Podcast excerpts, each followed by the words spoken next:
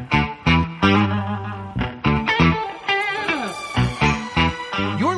the Entertainment Landfill. Film, television, pop culture. It's where you find it.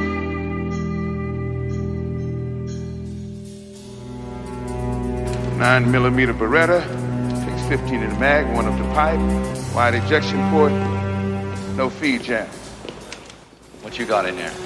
Four inch Smith, Six shooter, huh? A lot of old timers carry those.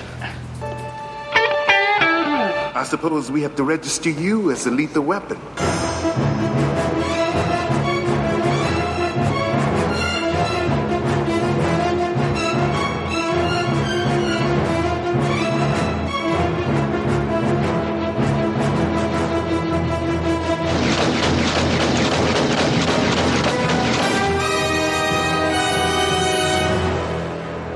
I'm too old for this shit.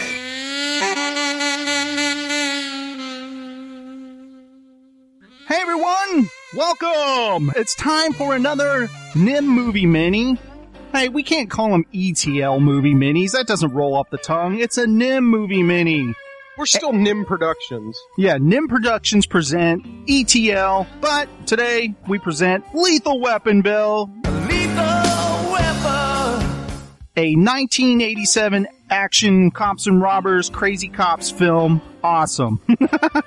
I can't believe, uh, you know, I for some reason in my head, I pictured it as like 85 or 86, but you're right, 87. Jeez. yeah, 87. I was in high school and I can honestly, I'll always remember going to see Lethal Weapon the first time because the projector broke down and we had to get our money back and we didn't get to see the film that night. It was so disappointing. Wow, that sucks. I don't even remember at what point it broke down, but it was, I'm going to say it was well into the film.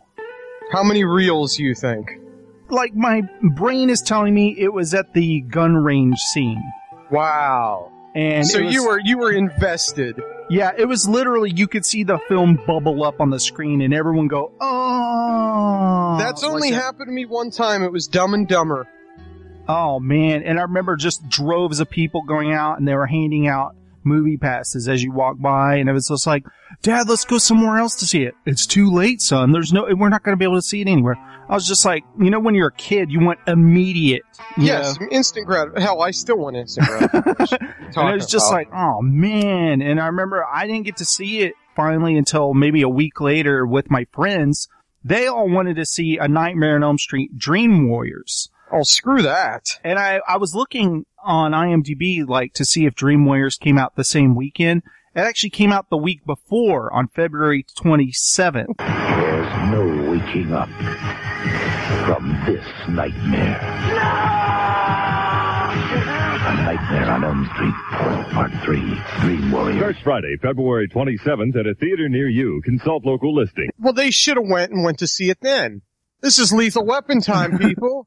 So it came out on February 27th, and then Lethal Weapon came out March 6th. So I think one person in the group had actually seen it, and they were like, oh man, it's badass, man. Like, Freddy, and there's like a wizard master. In my dreams, I am the wizard master. man, we gotta go see that. And I was like, dude, we gotta go see Lethal Weapon. What the hell's that? Raj, meet your new partner. If these two cops can stand each other, Oh, I keep getting into trouble around you. the bad guys don't stand a chance. You ever met anybody you didn't kill? Well, I haven't killed you yet. Mel Gibson, Danny Glover, we better register you as a lethal weapon. Lethal Weapon, rated R. Starts Friday, March 6th. Oh, you know, it's uh, it's got Mad Max in it, and he's a cop or whatever. Yeah, and that, that abusive black guy from the color purple. yeah. Oh man, screw that. Let's go see Freddy. Somehow I got him to do it, and of course it was awesome. Sorry, kid. I don't believe in fairy tales. I'm jealous. I was eight years old in 1987, so I would have loved to have seen Lethal Weapon. Yeah, we. But did I this- saw it a year later when I, that's when I first saw it. I saw it a year later on HBO because they used to show that scene on the rooftop where Martin Riggs handcuffs the guy and jumps into the gigantic air pillow over and over and over again. And I was like, I gotta see that. That's awesome. Are they showing like stunt work? What's doing with that? And uh, I finally saw it and I was exposed to I was 16. uh, my first set of amazing breasts. I was like eight years old and I'm watching it. I'm like, is that girl naked? That girl's naked. Oh my God. That girl's naked. Like that was that, that's what I remember the most about it. one friend that I saw it with, this guy Walt, he was one of those dudes who talked way too loud in movie theaters. Oh, and like when it opens up the film with uh, Amanda Hunsaker topless or whatever, you know, she's like laying there in the bed. Mhm. He goes, damn, she's fine. Like way too loud. it's like, dude, just calm down, calm yourself. what are you? Eight years old? He literally did. He was the kind of guy like we were all riding in a car together. He would say to some girl like, "Damn, you're fine," or something. Like a girl's gonna There's go, absolutely no limiter on what's appropriate. yeah, like a girl's gonna go, "Oh my gosh, thank you," and like pull Like over, he has a Mr. Microphone. Hey, good looking. We'll be back to pick you up later. and she'd be like, "Oh hi, what's your phone number? I'll call you sometime." You know, it's like, like, dude, no girl like is into that. So shut No, I up. never understood that. Like where guys picked that up or thought that was a good idea, especially as having. I had three sisters. You had two sisters, so it just Yeah, you you understand how the female mind works a little more, and that just was my that's favorite is insane. like workers who go like, you Oh, know, yeah. like do the whistle. oh my god, that's so hot. L- let's go, in- let's go. You picked the spot. I can't believe you can whistle so well. oh hi, you're interested in me. Let me walk on over. No, it's more like, hey, where Yeah. you going? Hey, But baby, they don't woo!" understand that that's rapey. yeah, you're Like, being rapey right now. Oh, Yeah. maybe I should tone it down. But dude, 16 years old, I was a fan of the Road Warrior. I mean. Mad Max franchise. yeah, And so I was excited about that. That's how I knew Mel Gibson at the time. You know, he was Mad Max, right? and he was still living in Australia at the time. Two days ago, I saw a vehicle that had hauled that tanker. You want to get out of here? You talk to me. people I have a feeling knew who Mel Gibson was, but this was the franchise that made him like a huge star Yes. because Well, this, I mean, come on. This, his performance in this movie, I'm shocked. I mean, maybe just because the, the Academy is very hoity-toity and uh, don't really hold up dramatic action films, but uh, his performance is one of the best of any action film ever. well he I mean, this is Mel amazing. Gibson he was electric. He had all this like he drew you to him. Yeah, when you watch he's- that film, your eyes just pull towards him. He radiates on the screen, as they say. Yeah. You know, if you look at it now, the Martin Riggs dress is ridiculous. I don't know what the hell he's wearing. His hair is awful. yeah, that's, that was pretty bad. Mel Gibson pulls it off though. I mean, he made films like Gallipoli and like The Year of Living Dangerously and The Bounty, The Yes. River, Mrs. Soulful, and then the Mad Max series. So like, he didn't make films like this up until this movie. Bounty is one of those really effed up movies. He continued to do movies that were uh, kind of outside the norm. Yeah, the you know, same they were year. either kind of like smaller films or challenging films. And then this was his first huge blockbuster role. Yeah. Then he did Tequila Sunrise, which I like. You know, after he did like Lethal Weapon 2, he, he started doing kind of goofy ass movies until Yeah. he got into directing. We'll say Hamlet was pretty cool when he did that, but stuff like Bird on a Wire, I hated Bird on a Wire, but it's not a good movie. there, if you listen to the, um, Ned Ryerson Steven Toblowski. Yeah, Stephen Tobolowsky. His podcast he does with David Chen from Slash Film or did. I don't know if it's still going on. He tells some amazing stories in general, but his stories from the shooting of Bird on the Wire are hilarious. If you ever want to get like a whole idea of that era, the the Gibson kind of goofy film era, Mhm. that is a, that is a, there's a great insight into that there. And then he made Air America, Yes. which I will watch. It's not a good movie. It's No, it's in fact it drags. Yeah, it really does drag. And then Forever Young. but wasn't Forever Young like a? I want to say it was a remake of something. Hmm. I don't know. Or am I am I totally off base it's here? a remake of a Rod Stewart song, I think. oh, okay, that's what it is. And then later on, you know, he directed Man Without a Face and then did Maverick and he made films that were okay until he made uh, Braveheart, I would guess. well, Hamlet was 1995. pretty accomplished. We would watch it in high school and just kind of be like blown away by it. None of us had any idea what was being said. Right. The scene where Riggs is suicidal and it looks like he's going to blow his brains out. I remember an interview with Franco Zeffirelli, who did Hamlet. You know, Mm-hmm. Yes. he, he'd also done Romeo and Juliet. He's a big Shakespeare buff, apparently. And he said when he watched that scene from Lethal Weapon, he said, he is Hamlet. Right here, he's saying to be or not to be. And he knew he wanted him to play Hamlet after he saw that scene. Wow, that's cool. And every time I watch that scene, I think Hamlet. Riggs is saying to be or not to be. Yeah, it, that is the eternal question. yeah. Let's go ahead and get into Lethal Weapon, Bill. All right. Jingle bell, jingle bell, jingle bell. when the movie starts, you know, you're thinking action movie or something. It's going to start with like something like that. But no, Well, it's uh, even the font is that action movie font, like that big bold 3D lettering. mhm. And it it's, just uh, doesn't. It doesn't seem like it should fit with the music. Yeah, I, and it starts with the Christmas song. And little did we know that this would be a Shane Black staple. Yeah, When this film was made, we didn't know at the time, but Shane Black was uh, being wined and dined by Joel Silver, and he would. Well, Joel Silver was his agent. oh, really? Yeah, Joel Silver was his agent. He sent the script to Joel Silver, and then they took it to Warner Brothers, and then they were like, "I I think you have something here. Let's work on it." He's like, I love it. Let's Yeah. make it. And then you know the rest is history with Shane Black. We of course get the Last Boy Scout, etc. Oh, I think after this he made the Monster Squad, which I would have made too. Next, With um, shit, Decker. What was his name?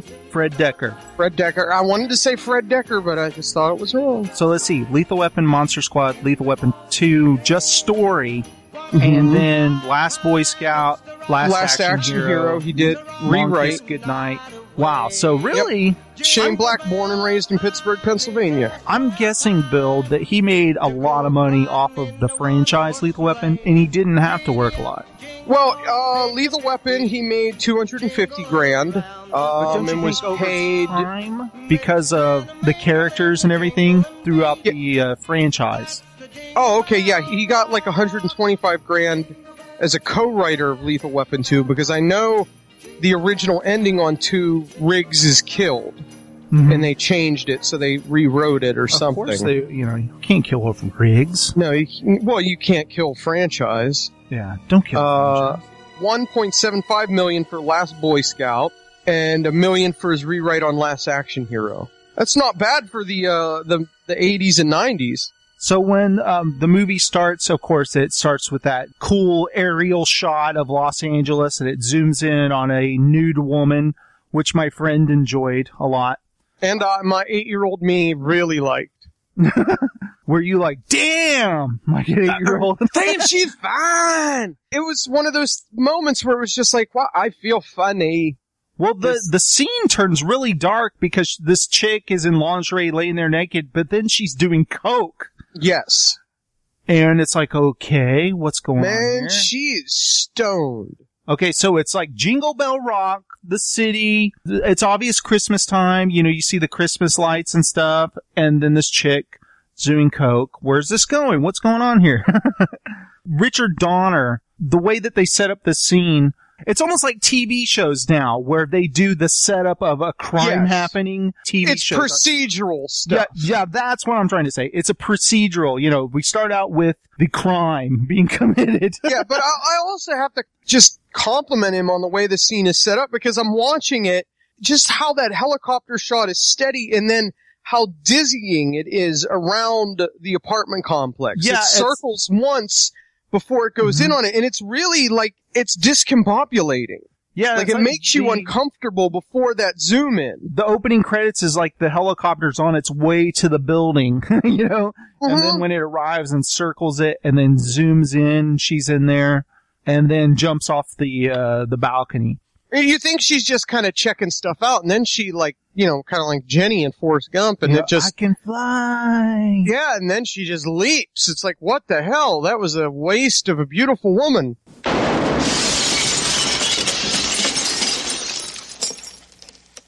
When we talk about Riggs in Lethal Weapon, the the main character is uh, Murtaugh. Am I right? He's the first guy who gets introduced. Him and his Well, he's family. supposed to be the main character. yeah, he's retiring, and then what about when they bust in on his bath time, Bill? That's it. I had to message you about that, about how creepily uncomfortable that was.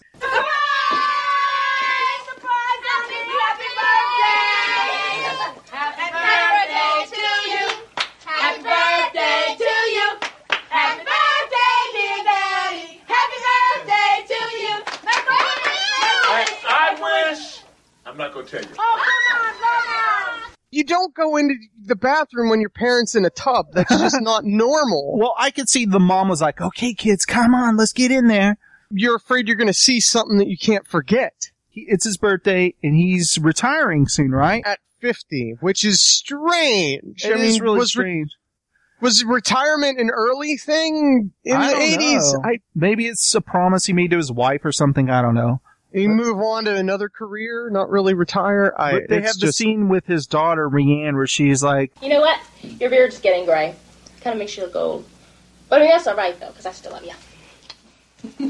High five. then we have to have the. the uh, Yes. We can't forget to mention Michael Kamen, Eric Clapton, and David Sanborn. Yes, the Sanborn sex in the entire movie is a battle. I was trying to figure out which character does the sax represent and which character does the guitar riff Yeah. represent. It's Eric Clapton versus David Sanborn in the movie. Yeah, it's a constant fight. It's just which one could be more loud and obnoxious than the other. Yeah. And then the movie starts, you know, with Raj. We introduce him as Steel, and then it cuts to Riggs, and he's waking up naked. in Yes, his after bed. his bar brawl. And I'll never forget this being over at my grandparents, of all places, watching Lethal Weapon, and my grandma commenting on Mel Gibson's butt. I'll never forget it. Yikes. Yeah, she was just like, this is my favorite part. And I was just like, Grandma! Grandma! And it was just like, it was the first time I realized my grandma was a woman who was attracted to men.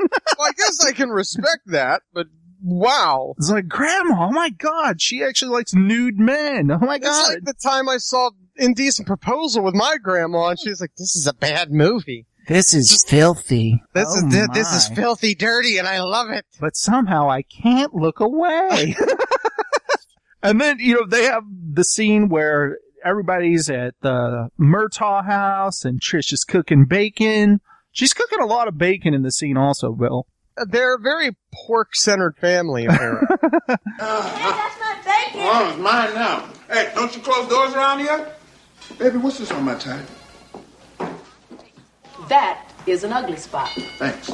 Sure. That's the tie. I'm thinking of going on Jeopardy. Huh. Just don't take any questions about cooking. I've got to just focus on Lethal Weapon. Don't think about the other movies right now. okay. the whole uh Murtaugh in the morning and his wife kind of like just saying stuff. I guess it's realistic, you know. No, it's not. it's not. This is, I was gonna say something. This is quite possibly one It's of the worst choreography. conceived scenes I've seen. Just because it comes across so phony, Danny Glover's acting in it, he just seems like he's a stranger in this house. like, it's, it's, he, it's not natural. Like it's it's not comfortable. It's Well, very Bill, it's I an think unsettling he's- scene for some reason. Like who is this man? Alzheimer's might have set in. Mate, it's possible. It just seems like everyone in the house is normal except him. Danny Glover does this talk acting, which I love. He narrates his own Yeah. acting. Don't step in the egg. Where's my thinking? I should have checked the floor for eggs. And I love it. The way he does that is, oh, what do we got here? Yeah, I love when he says, that would make me. Wait, no, wait, wait, wait a minute. That would make me 50. So that means that you're. Uh, We're not going to discuss that. It's like, you guys are in the room alone. Really? Yeah.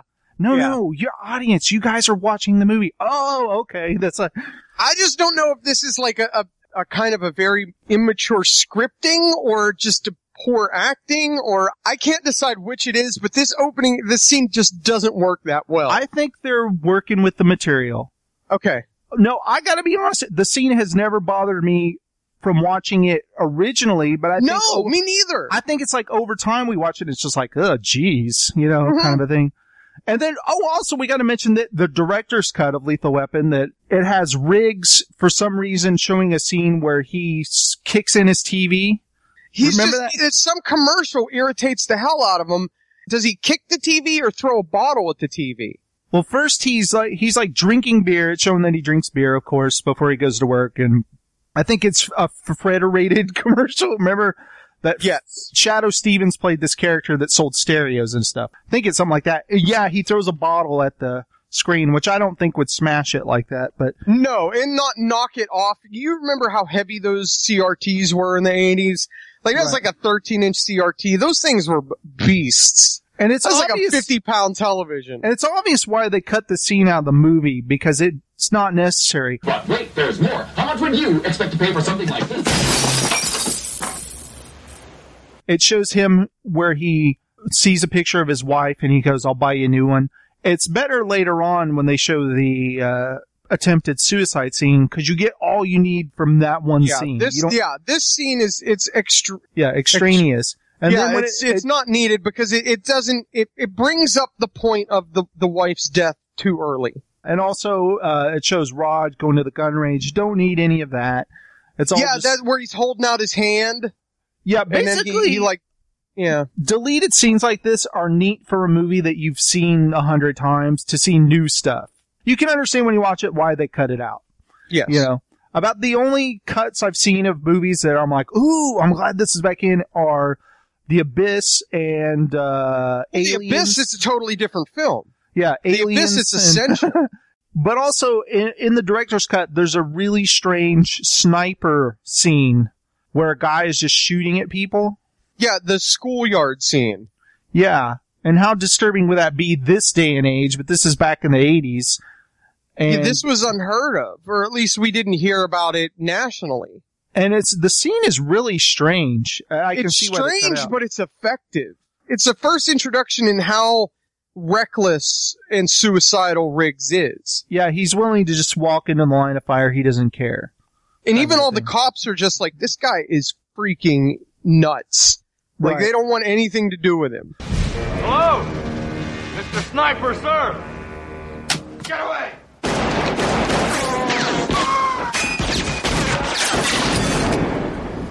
I'm still here, asshole! What do you only do, kids?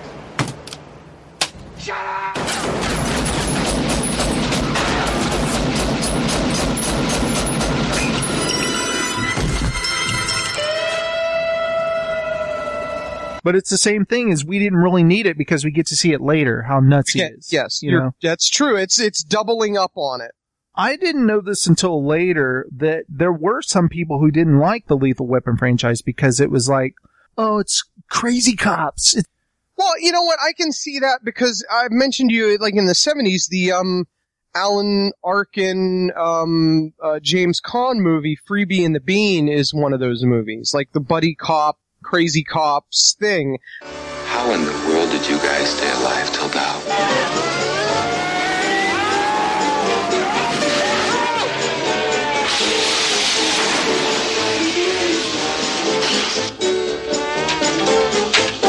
I better you got pushed off! What are you doing? Ah, I'm getting crazy! I'm getting crazy up here! Please get out of my office.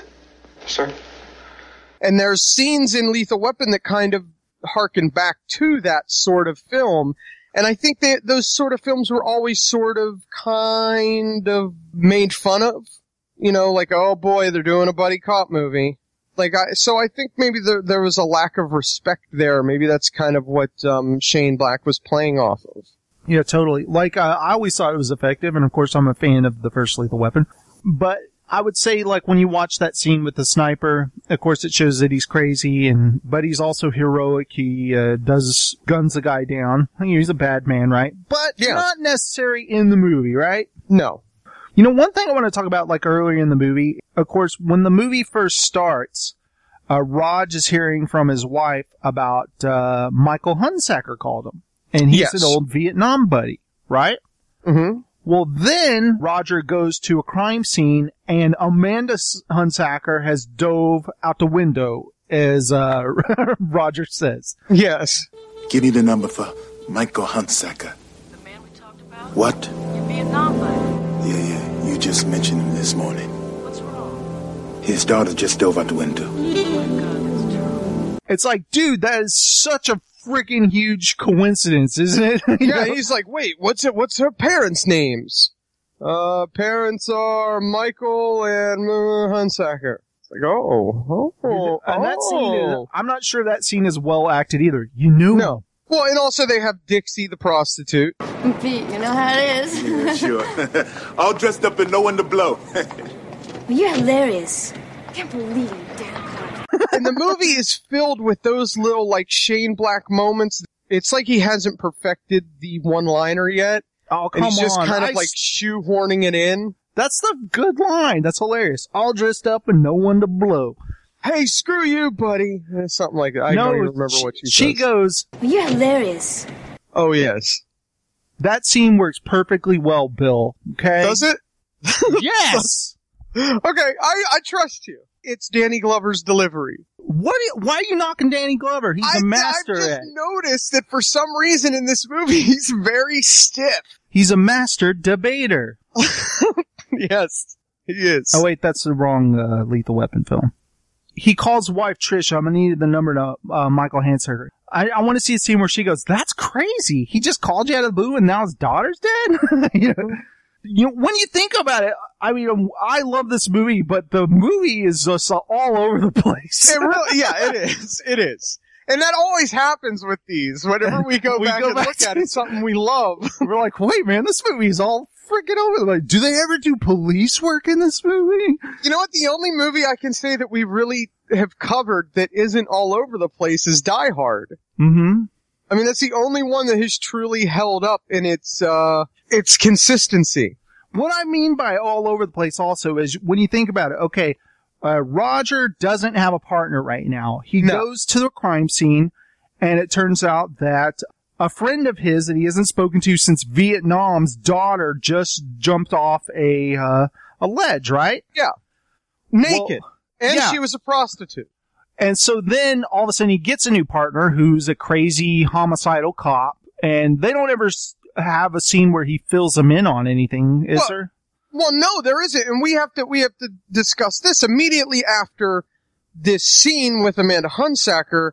We go to the, uh, Christmas tree is it- lot. yeah. This scene is very funny with the uh the it's a drug deal and a Christmas tree lot, okay? Yes. Uh, and they're all wearing flannel. They're all dressed very warmly for wearing, LA. Yeah, wearing denim and stuff like that. And you know, there's a funny scene where Riggs he goes, "How much for all of it?" And he's they're like a hundred. Okay, so let's do it. How much? How much for how much? For all of it. You want it all. Yep. He wants it all. wants it all. Beautiful. And he goes, "Okay." And he starts counting out his money for a hundred bucks. And they're like a hundred thousand.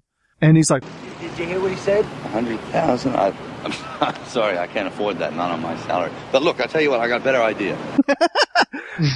He says, "Well, how about I?" Uh, Now, let me say, I, uh, I take the whole stash off your hands for free. And you assholes can go to jail. what do you say about that? puts down the badge and they're all like, "That uh, you're not a real cop, man. You're not. yeah, you know, "You're all that one stuff." crazy and then, of son course, of a bitch." yeah, they, I'm Yep. crazy. I'm gonna do the the Mo or the uh, the Larry. No, Mo, Larry, Curly, Curly. That's the one. The oh yeah, Curly what, the thing. guy goes, This badge ain't real. You ain't real. Oh, you sure are a crazy son of a bitch. You think I'm crazy? Yeah. Are you calling me crazy? You think I'm crazy? You wanna- Hey, you want to see crazy? I'll tell you. Now that's a real badge. I'm a real cop, and this is a real fucking gun. "Do you think like does he take offense when people call him crazy? You think?" No, it's like Marty McFly and Chicken. You call me chicken? Yeah. I'm guessing this is early morning, right? Because Raj just had breakfast and then he Yeah. showed up at the thing. I, This- I'd like to think they're happening at the same time. Right. So this shootout happens in this tree lot. He's rolling on the ground, shooting dudes. And then w- my favorite scene, I always loved this as a kid because I always wanted to see the hero do this where someone holds a gun to your head and you're like, you know what? Shoot me. Come on. Do you have the balls? And he's like, shoot it. Hey, shoot him! Drop it, prick! Hey, shoot him! What? Shoot him! Shoot him! Shut the fuck up! Somebody shoot this prick! And then, you know, the guy doesn't have the nerve to do it and Riggs No, it calls totally him on it. psychs him out. Yeah, and then he headbutts him or whatever. So, but think about it. Riggs, this, after this incident where he's like, come on, shoot me, shoot me. They're like, okay, you're out of here. We're transferring you. Yeah, and the fact that the backup wasn't like right there, was he off doing this on his own? Why did the backup just arrive after? Where like just there's one, I got one, there's one in the tree. It's like, wait, wh- where were you? I picture they were, they were down the street. Okay. Just waiting for him. Come on, it's Riggs. He's got this handled. And then Yeah. everything goes Well, he- bad. Riggs has the gun to the guy's head and the guy goes, it ain't worth it, man. And he's all like all pissed up and hopped up and everything. It shows he's crazy. In the director's cut, it shows him coming home with a new TV. yes. He said that he would get a new one. I wonder if it's, I never noticed if it's a different TV. I wonder if anyone's like, hey, I noticed his TV changes in the movie. And it's like, uh, uh, uh, he buys a new one. it's not a continuity error. It's just it just happened. you know, I like to point out uh, product placement in movies. So Mm-hmm. far, the, the one thing I noticed is Winchell's Donuts in the background of the uh, Christmas tree. yes, You can see it just back. It's like, dude, Winchell's Donuts back there. I remember I, when I, I got a TV for my basement. I took a picture, and you're like, "Hey, I see Winchell's donut." Winchell's, why do you work? Winchell's while you play. Winchell's while you, Winchell's while you work and while you play. Winchell's! yep. Okay, now what follows is my favorite scene in the entire movie. Okay. And probably my entire scene in the franchise, which is uh, Riggs drinking some beer and he's contemplating uh, blowing his brains out, right? Yes. You know, we know now from the scene it's conveyed that he had a wife who's now dead. After the scene, the movie tells us because it has the psychiatrist saying that he just lost his wife of so and so years. He's he's on the edge and all this stuff. And she's right, of course, but throughout the entire films, The she's captain- demonized as the, the nutty one. Yeah, I was like, did Scientologists write this where they want to make psychiatry look like a pseudoscience? but in this scene, it's really powerful the way Mel Gibson plays it. It makes me wonder exactly what was really going on in his head to that sort of emotion on film, because it's it's incredibly effective. I assume, just from watching the movie many times, is that he had attempted this many times. I think you're right. That he had contemplated and he sat there with his gun a lot, thinking about, hey, I could just end it. All I gotta do is just pull the trigger and all the suffering I'm going through would be over. I mean, we know that this man uh, Mel Gibson ha- has his fair share of demons. mm-hmm. and has fought the many. He's said so in interviews that you know whenever a, lo- a lot of stuff started coming out that he has contemplated it. So this is you know he's it's more than just his his ability to act. It's just it's so raw and real. It feels real. That's I guess that's why it's so effective. and the uh, the Michael Kamen score in the background. And then what I love even in the background is uh, Bugs Bunny, uh, like Christmas special. In the yeah. background. Yeah, that's that added little bit of uh, like salt in the wound. yeah, and it's like Merry Christmas uh, while he's got the gun in his mouth about to blow his brains up.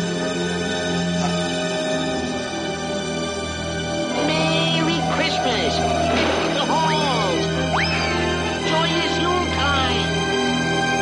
Joyous Yuletide! you know, seasonal depression uh, is is real. That's kind of a statement on that. That you know, it's everything is so joyful, and yet when you're alone, it's it's horribly, horribly depressing.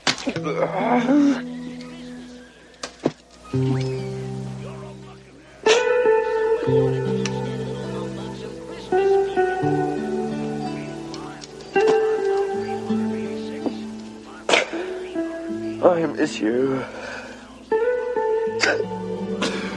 Victoria Lynn.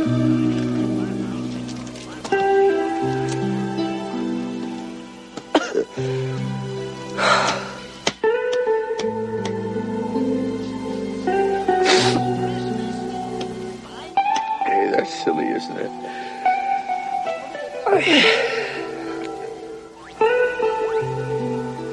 I'll see you later. I'll see you much later. Ah. That's what that's what I love about this movie is the way it sets up Riggs as a character. You know, it's this dude who we know he's a badass, but also he's a human being who's suffering right now. Yeah. He's a lethal weapon who isn't afraid to turn it against himself. His main problem at work also is a lot of people think he's pretending. Remember, what does the captain say? I've seen it before. They pretend so they get their psycho pension. Are you telling me you think Riggs is playing some kind of a game? here? Sure. He wants the cash. I've seen it a hundred times, but he'll come around. That's a very dangerous attitude to take, Captain. May I remind you that his wife of 11 years was recently killed in a car accident. He's also been known to pull his gun I Oh, when he know shouldn't. all The man- about uh, Riggs. Not Doc. enough. He's a tough bastard, all He's right? on the edge, sir. I'm telling you, he may be psychotic. It's a bunch of psych. Really. Wow, that's really jaded. I know. All we'd have to do is meet Riggs for uh, a minute and know, okay, this guy's not pretending. yeah, why? I'd like to know why anybody would actually pretend to be damaged, especially after your wife was just killed in a car accident. Right. That I mean that that's my favorite scene in the movie. And then my next favorite scene is damn it, Cooley. Once more with feeling on three. One measure. Damn it, Cooley. Do it on Cooley. three. Or go on the street. Okay, sorry. Cooley co- just can never get his shit together. Damn it, Cooley. So are the, are they like carolers in the? Police I don't know, but station? that old that old woman cop reminds me of every school teacher I ever had. That old woman cop is actually in the next film, which is hilarious. If you notice, Is she? Just a minute, please. You can't go in there. What? I don't have a pass. What? Nasty, your pass. You want to see my pass? Yes, I do. Here's my fucking that's pass. not a I got pass. shot in Oh, latitude, oh, okay, okay? Sergeant Wells, he's with us. Okay. Okay. He's with see? us. Okay. That's okay. Where'd you get her from? Oh, he's, Leo gets. He's trying to get in the police station to see Riggs and Murtaugh, or maybe it's the third one. I don't know. I've seen these movies too many times. They're all Yeah, I know blended. they all blend together. But this is the scene where the the lady says, basically, he's warning the captain. He's like, The man is suicidal. And you're sure of that diagnosis? You have no doubts. You know that. No, there are no absolutes in life. End of of course discussion. Not. It can't We're gonna be the wait. end. We can't And then if wait. he offs sir. himself, then we'll know I was wrong. You're making a mistake because if you're wrong, Excuse me, huh? Bill, I want to point out that the male symbol is on the men's room, and it looks like it was just stuck on there for the film production. Have you ever noticed that? Yeah, well, he's walking into a hallway somewhere. But Let's if- pretend this is a bathroom. Well, why wouldn't men be okay? But it looks like they took the male symbol and stuck it on there too.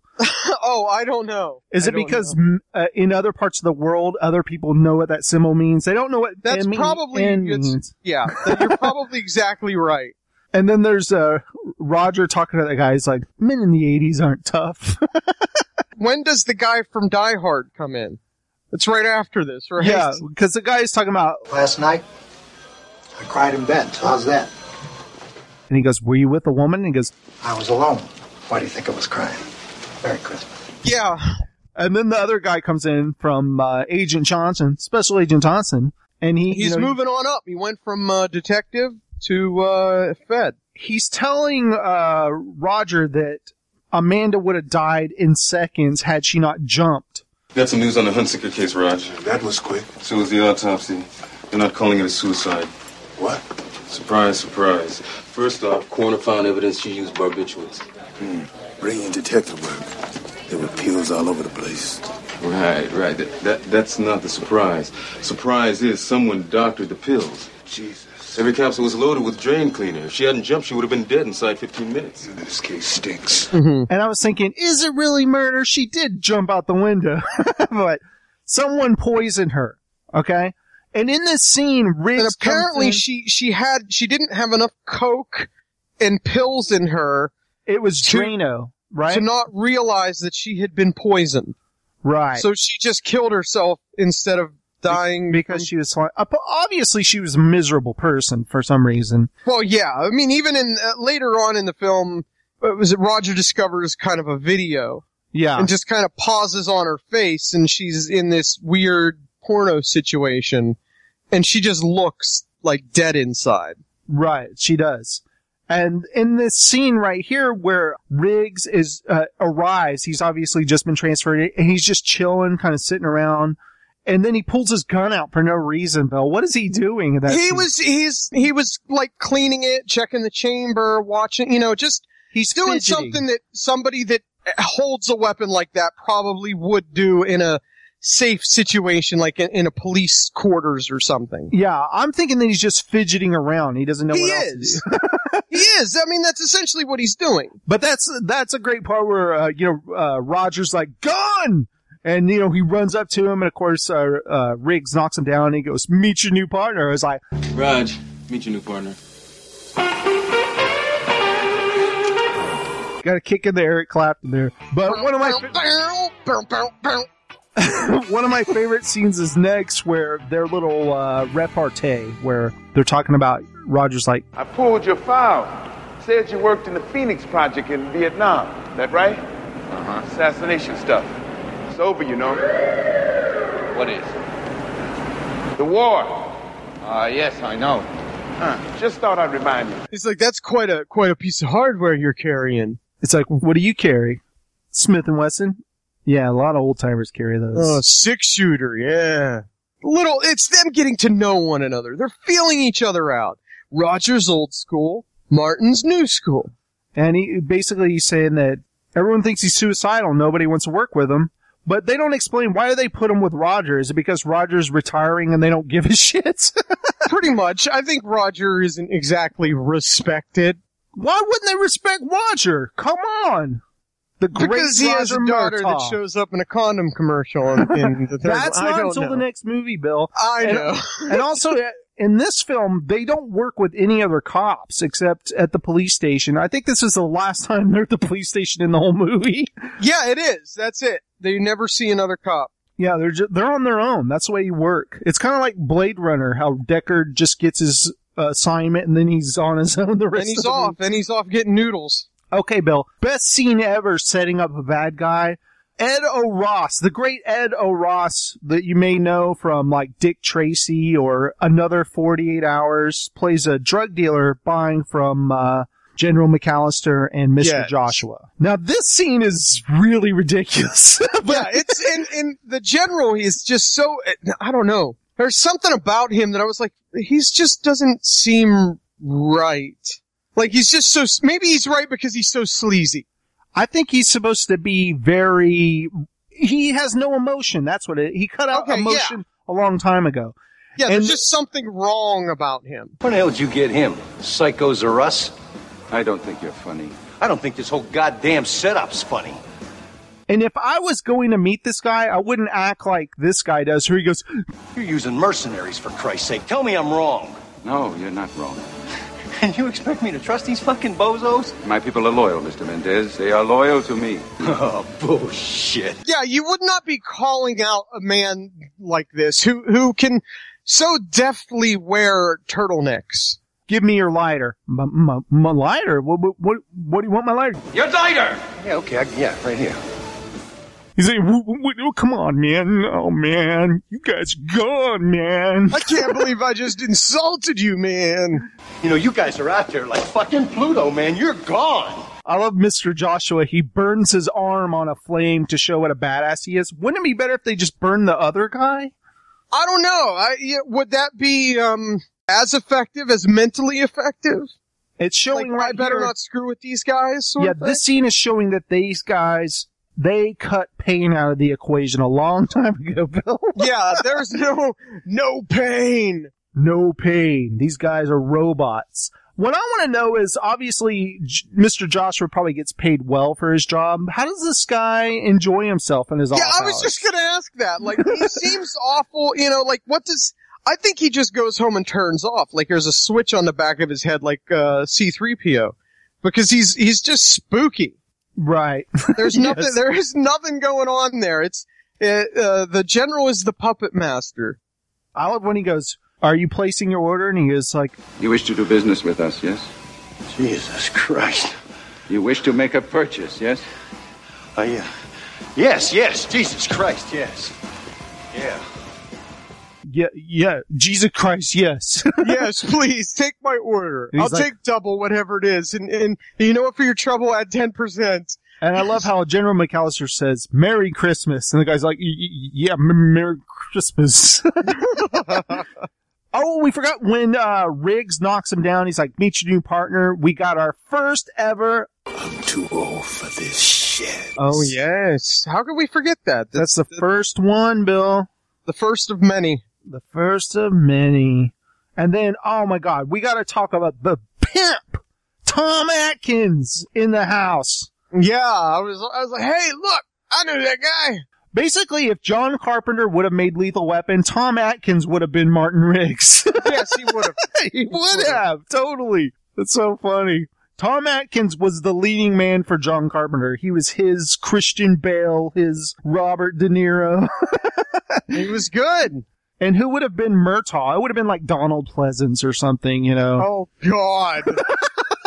oh my God. What that a- would be horrific. But picture, okay, Lethal Weapon made in the 70s starring Tom Atkins and Donald Pleasance. I would see that movie, Bill. I don't know, man. I don't know.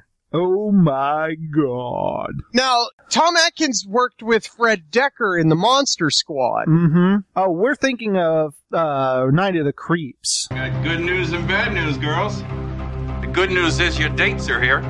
What's the bad news? They're dead. Okay, Night of the Creeps. Yeah, that was um that was 86. Okay. I'm just trying to figure out the Decker Black connection. yeah. Like Oh, because man. I know that Edo Ross is actually from Pittsburgh and I was wondering if there was a connection there with Shane Black. Friends getting, you know, stuff like that. Yeah. if you would think that'd be an exciting time, you're making this, uh, goofy movie with your friend and all of a sudden he's like the toast of Hollywood, you know? Yeah. this huge movie. And this scene where Tom Atkins, obviously he's not letting on. He's pretending his daughter was a victim of drug abuse and being in porn. Drug And- abuse and evil porn people pimps. Yeah, and he's basically telling Raj, kill them, Roger, kill them! Please, I know you can do it. Just find them and kill them. Mike, I'm a police officer. I don't give a shit. You're a police officer, Roger. I know you're a fucking police officer. Kill them! Just kill them! Wait, wait, Raj, Raj. Come on. You find him. You find him and you kill them. You can do that. You owe me. Yeah. And I love that line where Riggs is like, why is he saying you owe him? He goes, We served together in 1965, uh, Ladrang Valley. It saved my life. Took a bayonet in the lungs. Oh, that was nice of him. Yeah, I thought so. But what's funny is uh, in IMDb it mentions this is that he talks about he uh, took a bayonet in the lung in the something valley, and that battle is the battle that takes place in We Were Soldiers, starring Mel Gibson. There you go. And what it turns out is that uh, later on, Michael Hunsaker talks about that they were working with Air America, which is another Mel Gibson movie. it's pretty cool. Amazing how that stuff works out. It is pretty cool. Okay, now I want to That talk would have about been great is if Tom Atkins was in Air America. I That- know. It should have been Shane Black pinning it about Air American Shadow Company. Certainly would have been a lot better than it was. I remember for the longest time that Shane Black talked about he wanted to do a movie called Shadow Company. Oh, cool. And that would have been badass. I'd love to read that script.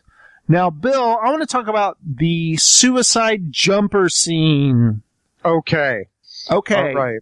I want to start off with This was the go-to advertising scene. It's like I said, it was on HBO. You know how they would do those little interstitials between movies. Mhm. It was always on in the in the m- late 80s, around 87, 80, you know, 88. Constantly. Uh-huh. this is funny is I didn't know this for a long time, but IMDb, I saw it. A lot of people debated that the suicide jumper was Johnny the boy from Mad Max. They were like, that's him. That's him. He goes uncredited. But if you look in the credits, they credit the guy and it's a different guy. I can see that it's not the same actor, but a lot of people are like, that's Johnny the boy from Mad Max. It's not. No, I could tell that. But I do want to say this though. This guy is the worst actor besides Huey Lewis in Die Hard. this guy's a terrible actor, Bill. Yeah, he's bad. If we thought that opening scene with Danny Glover was bad, this is worse. This is bad. Merry Christmas. Leave me alone! Please leave me alone! Leave me alone! Why are you doing this? None of your goddamn business! Fair enough. I didn't think that opening scene with Danny Glover was bad. How dare you? okay, I'm just stating my own opinion.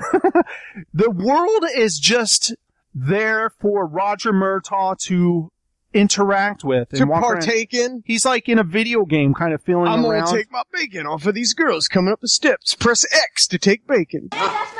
Well, it's mine now. yeah, it's like uh, Grand Theft Auto Five. You're just playing as Murtaugh.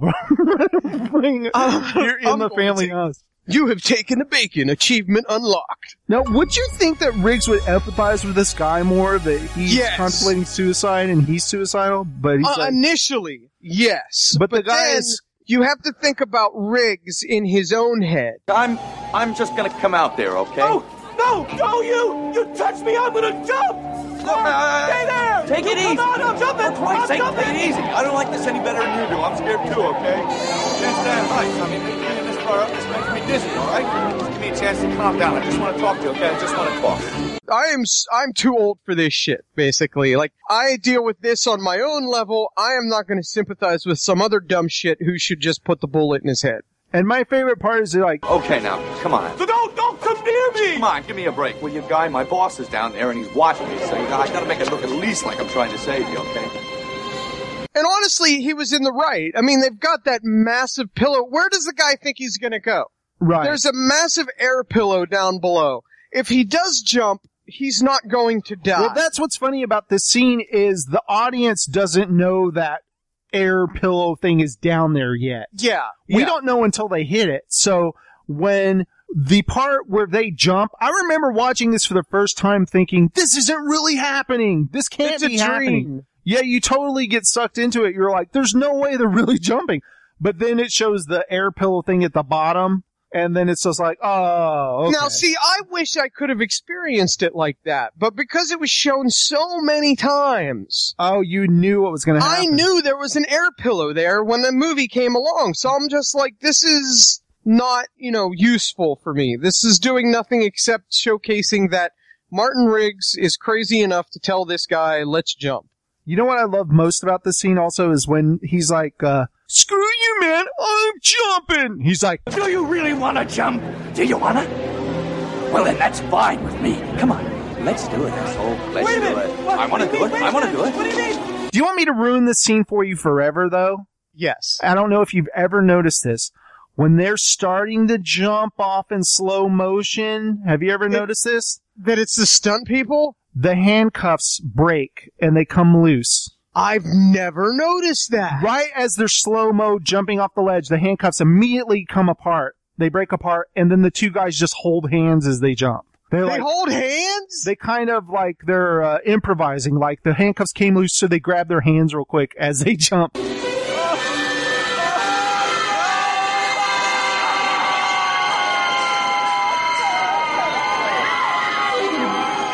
And then, of course, when they that's land, adorable. Mel Gibson and the other actor are handcuffed again. So, Oh. so I just ruined that scene forever for you. Sorry. That, uh, now I have to put it on and look at that. That's too funny. Yep, handcuffs immediately break.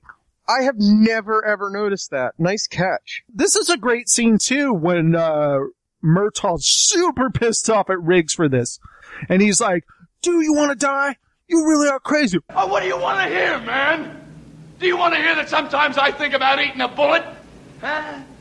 Well, I do. I do. I even got a special one for the occasion with a hollow point. Look, make sure it blows the back of my goddamn head out. Do the job right. Every single day I wake up and I think of a reason not to do it. Every single day. And I swear some of uh, Mel Gibson's uh, Aussie comes out in this. Oh, it does. yeah, it absolutely does. He, he even has a hollow tip so he can blow out the back of his head. But this is a good scene. This is a really It's a- good scene. it's a great scene. He's talking about the one reason he doesn't do it And you know why I don't do it? This is going to make you laugh. You know why I don't do it? The job. Doing the job. Now, that's the reason. he enjoys his work, right? It's the only thing keeping him alive. The only thing that keep me going is this mullet I have. I don't know, man. Is that a mullet or is that just like a helmet? I don't That's- know. That is because it's lo- it's long on top and long in back. It's I mean, if it's cut around the ears, then I'd say it's a mullet. It is Okay. a mullet. It's like a shaggy mullet. it's a shaggy mullet. There it's you like go. an '80s rocker kind of uh, like Really hair, is. hair band. it's basically party all over. yeah, But that scene where it looks like Riggs is about to blow his brains out with, why does Murtaugh go, Take my gun. Don't nibble on the barrel. Pull the trigger. Go ahead, pal. Be my guest. Go ahead if you're serious. You shouldn't tempt me, man. Put it in your mouth. Bullet might go through your, your ear and not kill you. Yeah, under the chin. Yeah, yeah, yeah, under the chin. What? Wait a second. His bullet won't fit in his gun. Why does he tell him to blow his own brains out? Probably because he's just exasperated. Like, let's just end it right now, please. I can't deal with you this sh- and shit until I retire. But I, I say this line all the time, and I say it to Heather is, I'm hungry. I'm gonna go and get something to eat. Riggs says it. and then uh, Roger, he's on a cell phone. Look at that cell Well, phone. in the no, movie. that's not a cell phone. What the- That's, a that's a- landline. that's a briefcase. That's a, I, and I remember those. Those came before those brick phones. I mean, that's my dad had one, and it's like I a- was fascinated by it. it looks like a car battery is in that thing. It is a car battery, You're like lugging around a suitcase with a car battery in it, and, and, a you can tiny only get handset. one call out of it. Really? I just remember it didn't last long at all. Wow! Look at that technology, man. How like much? of maybe it- twenty, thirty 20 30 minutes you always had to have it plugged into the car like there were some of those that like actually had they were directly wired into the car Yeah. wire I remember the the first thing I knew about like phones were like limos. Wow, that limo has a phone in it. yeah, and then you're like do they have to plug it in somewhere I Yeah. don't get it like it's like it's connected just to a briefcase. it's so far beyond our comprehension at that point in time hmm Funny, like this and then is- he has to Oh, make also, the call out of his car. Like he gets out of the car, goes to the overpass, sets the phone up on next to the gate, and then makes the call. Right, and if we want to talk about '80s, when the part when uh, Murtaugh is talking to Tom Atkins in the bank, the whole time they're in a bank.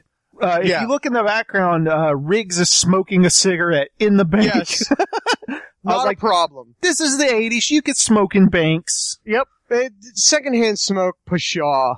the part where they're in the car and you know after roger's done talking to the s- therapist again that's saying that oh yeah this guy's nuts you know he just lost his wife you never see roger saying i'm very sorry about your wife or anything he never really acknowledges that Roger doesn't give a shit. Roger's an asshole. he's just worried about right now having a scratch on him before he retires that's all all he cares about is stealing bacon. Well, it's mine now. funny though bill that this basically this whole thing of i'm going to retire soon i need to live until my retirement has been so like played upon after this like in movies and stuff like It's it's funny how uh, responsible Shane Black is a lot for a lot of uh the buddy Uh, cop the buddy yeah cop thing it's two days yeah, from it's funny. retirement what does he say i You know, I was driving before you were itching your daddy's pants.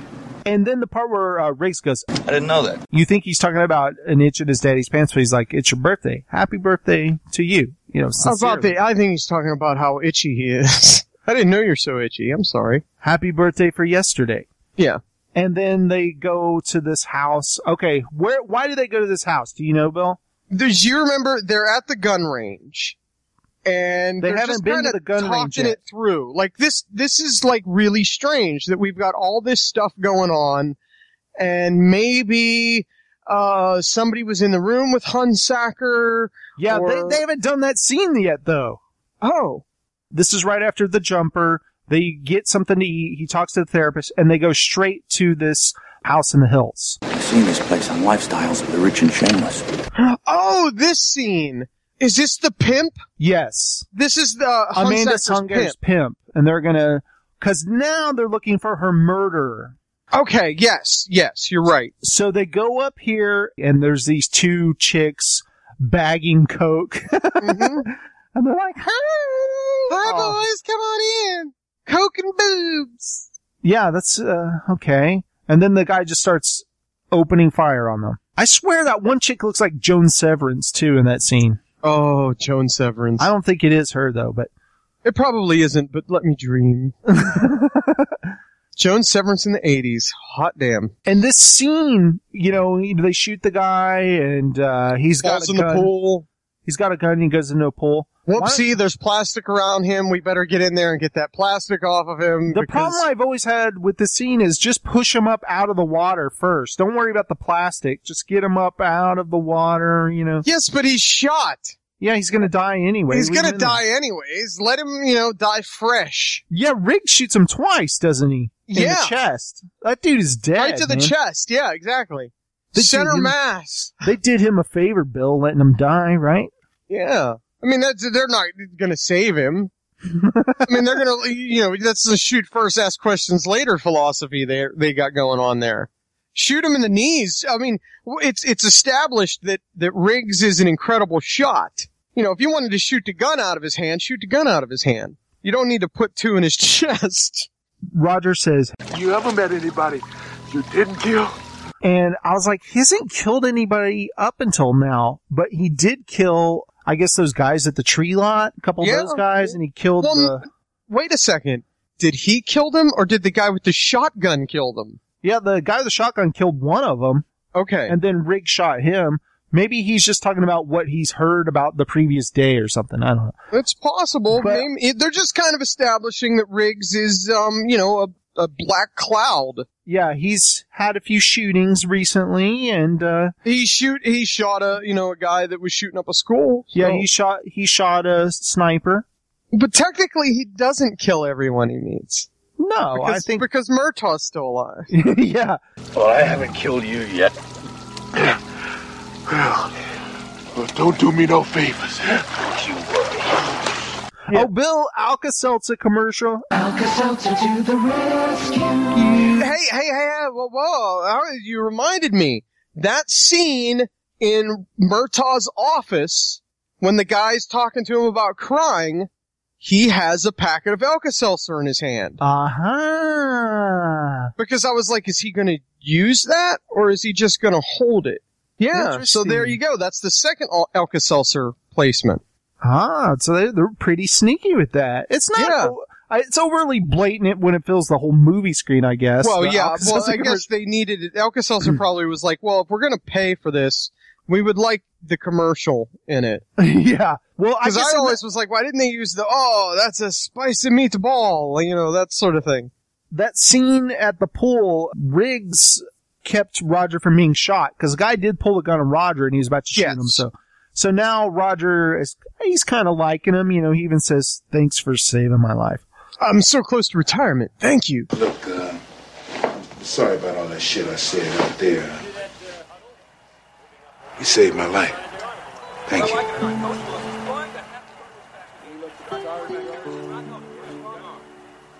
I'll bet that hurt to say. You'll never know. And he's like, well, I bet that hurt to say. I'm doing my uh, Riggs impression there, and uh, I believed it. I thought that was, yeah. he gets to meet Roger's family, huh? Yeah. Hello, baby. I want you to meet. Daddy's new partner? Uh, Martin Riggs. Hi, how are you? Uh, this is my wife, Trish. My new meet you. partner, Martin Riggs. Nice to meet Martin's you. going to join us for dinner. I want to know this, Bill. What the hell are they eating for dessert? That tart thing? Mr. Riggs, would you like that tart? Thank you. Yeah, call me Martin. Martin. Uh, Mr. Mr. Riggs, sit down. What is that, Bill? I don't, like a, like a, like an, I don't know what it is. What is it? It's like a, like an apple tart or something? Yeah, I, I've tried to look many times watching this movie because you know we've seen it a million times. Like saw it in the theater, saw it on VHS, then saw it on cable repeatedly. In fact, probably watched it repeatedly s- recording from cable. Care for a tart? Like what kind of tart? yeah, what is it talking about? This is a brown stick house. It's roast. Uh, how's a brown roast like substance? Roger, Uh, you're being an asshole. I try not to be. How can he treat Darlene Love like that, Bill? You know what though? That's per- that's a perfect uh, example of like the opening scene. Like, you mean, he was. Kind why didn't she call him out for being an asshole in that scene earlier? Like the way he talks things through. You're right. I think what we're witnessing is how Danny Glover flirts with women. He just acts really Or strange. maybe he's just horribly uncomfortable around his own family. like, like, he's just he's never there, and he just it Is it doesn't know how to treat possible them. That think about it. Murtaugh's actually died a long time ago. He's been replaced with an android. Yeah, well, maybe it's kind of like you know, Paul is dead. The Beatles they just kind of found somebody who looked like him and threw him back in there. No some one kind of- notices, but there's just something off. What about this alien imposter? That's what it is. Uh huh. That's what the Lethal Weapon Five is going to be. But okay, most uncomfortable scene in the movie. My name is Carrie. I'm no fairy. My sister's Sherry. She's in love with this guy named Mike. Carrie! Nicholas. Come on. It was for the good. Is there any problem? Okay, most uncomfortable scene ever, Bill. Possibly. No, the worst is when Danny Glover starts.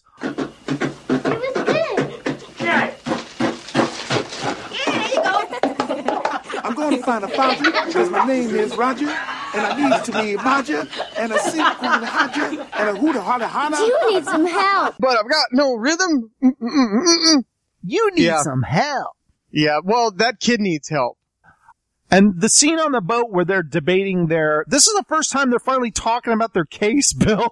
yeah, this is this is, but it's also the scene where they finally the ice breaks. This is the icebreaker. This is Mm-hmm. Well, where it's- they're starting to feel one another out and get an idea of one another. And we also find out that Murtaugh's terrible with boats. I don't get it. What's the matter with you? What? Why is there a problem? There's no problem. You got one dead girl, one dead guy. The dead guy kills the dead girl. We kill the dead guy because he wants us to be a dead guy. It's pretty easy to me. That's pretty easy for you to say. Yeah, But he well, has no idea. Roger Roger's saying the case is over. Basically, the the pimp sugar daddy killed Amanda because she saw too much or whatever. She she's dead. And you know, Riggs is like, This, I'm sorry, it's just a little too easy, you know, it's just too neat. I can't swallow it. Of course it's neat. What's wrong with neat? I like neat. By neat, you mean Oh, simple. and then he Yeah. starts flipping switches on the boat. Shit! Shit! You okay? Uh-huh. Watch out! what about you, guys? What you doing? Where- where- where's my man? Hey, man. Okay. Is this what you're looking for, Captain?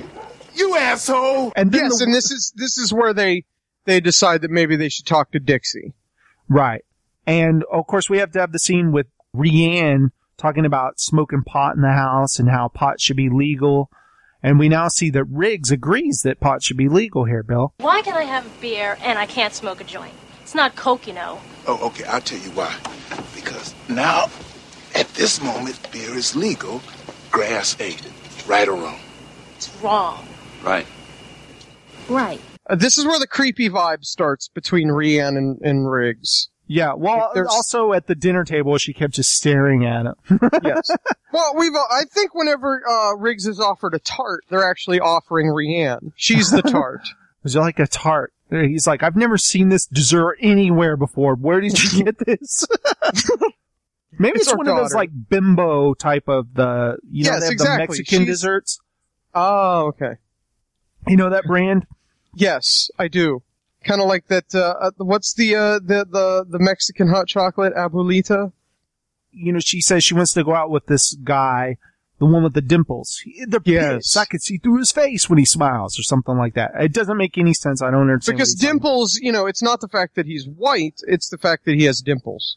right. And of that's, course, that's the bad thing. it's weird that they would even mention this character we'll never see. Or is it? Maybe that means something later, Yes. Bill. Oh. Yeah, foreshadowing. And uh, that's a funny scene where he goes, "Well, I've learned a lot about you tonight. You don't know a lot about boats. Y- Your wife doesn't know how to cook, but you got a nice family or whatever." But one of my favorite lines ever, Bill. You know, he basically tells him the only thing he's ever done right is kill dudes. Basically, like he's good at it. When I was 19, I did a guy in Laos from a thousand yards out. A rifle shot in high wind. Maybe eight or even ten guys in the world could have made that shot.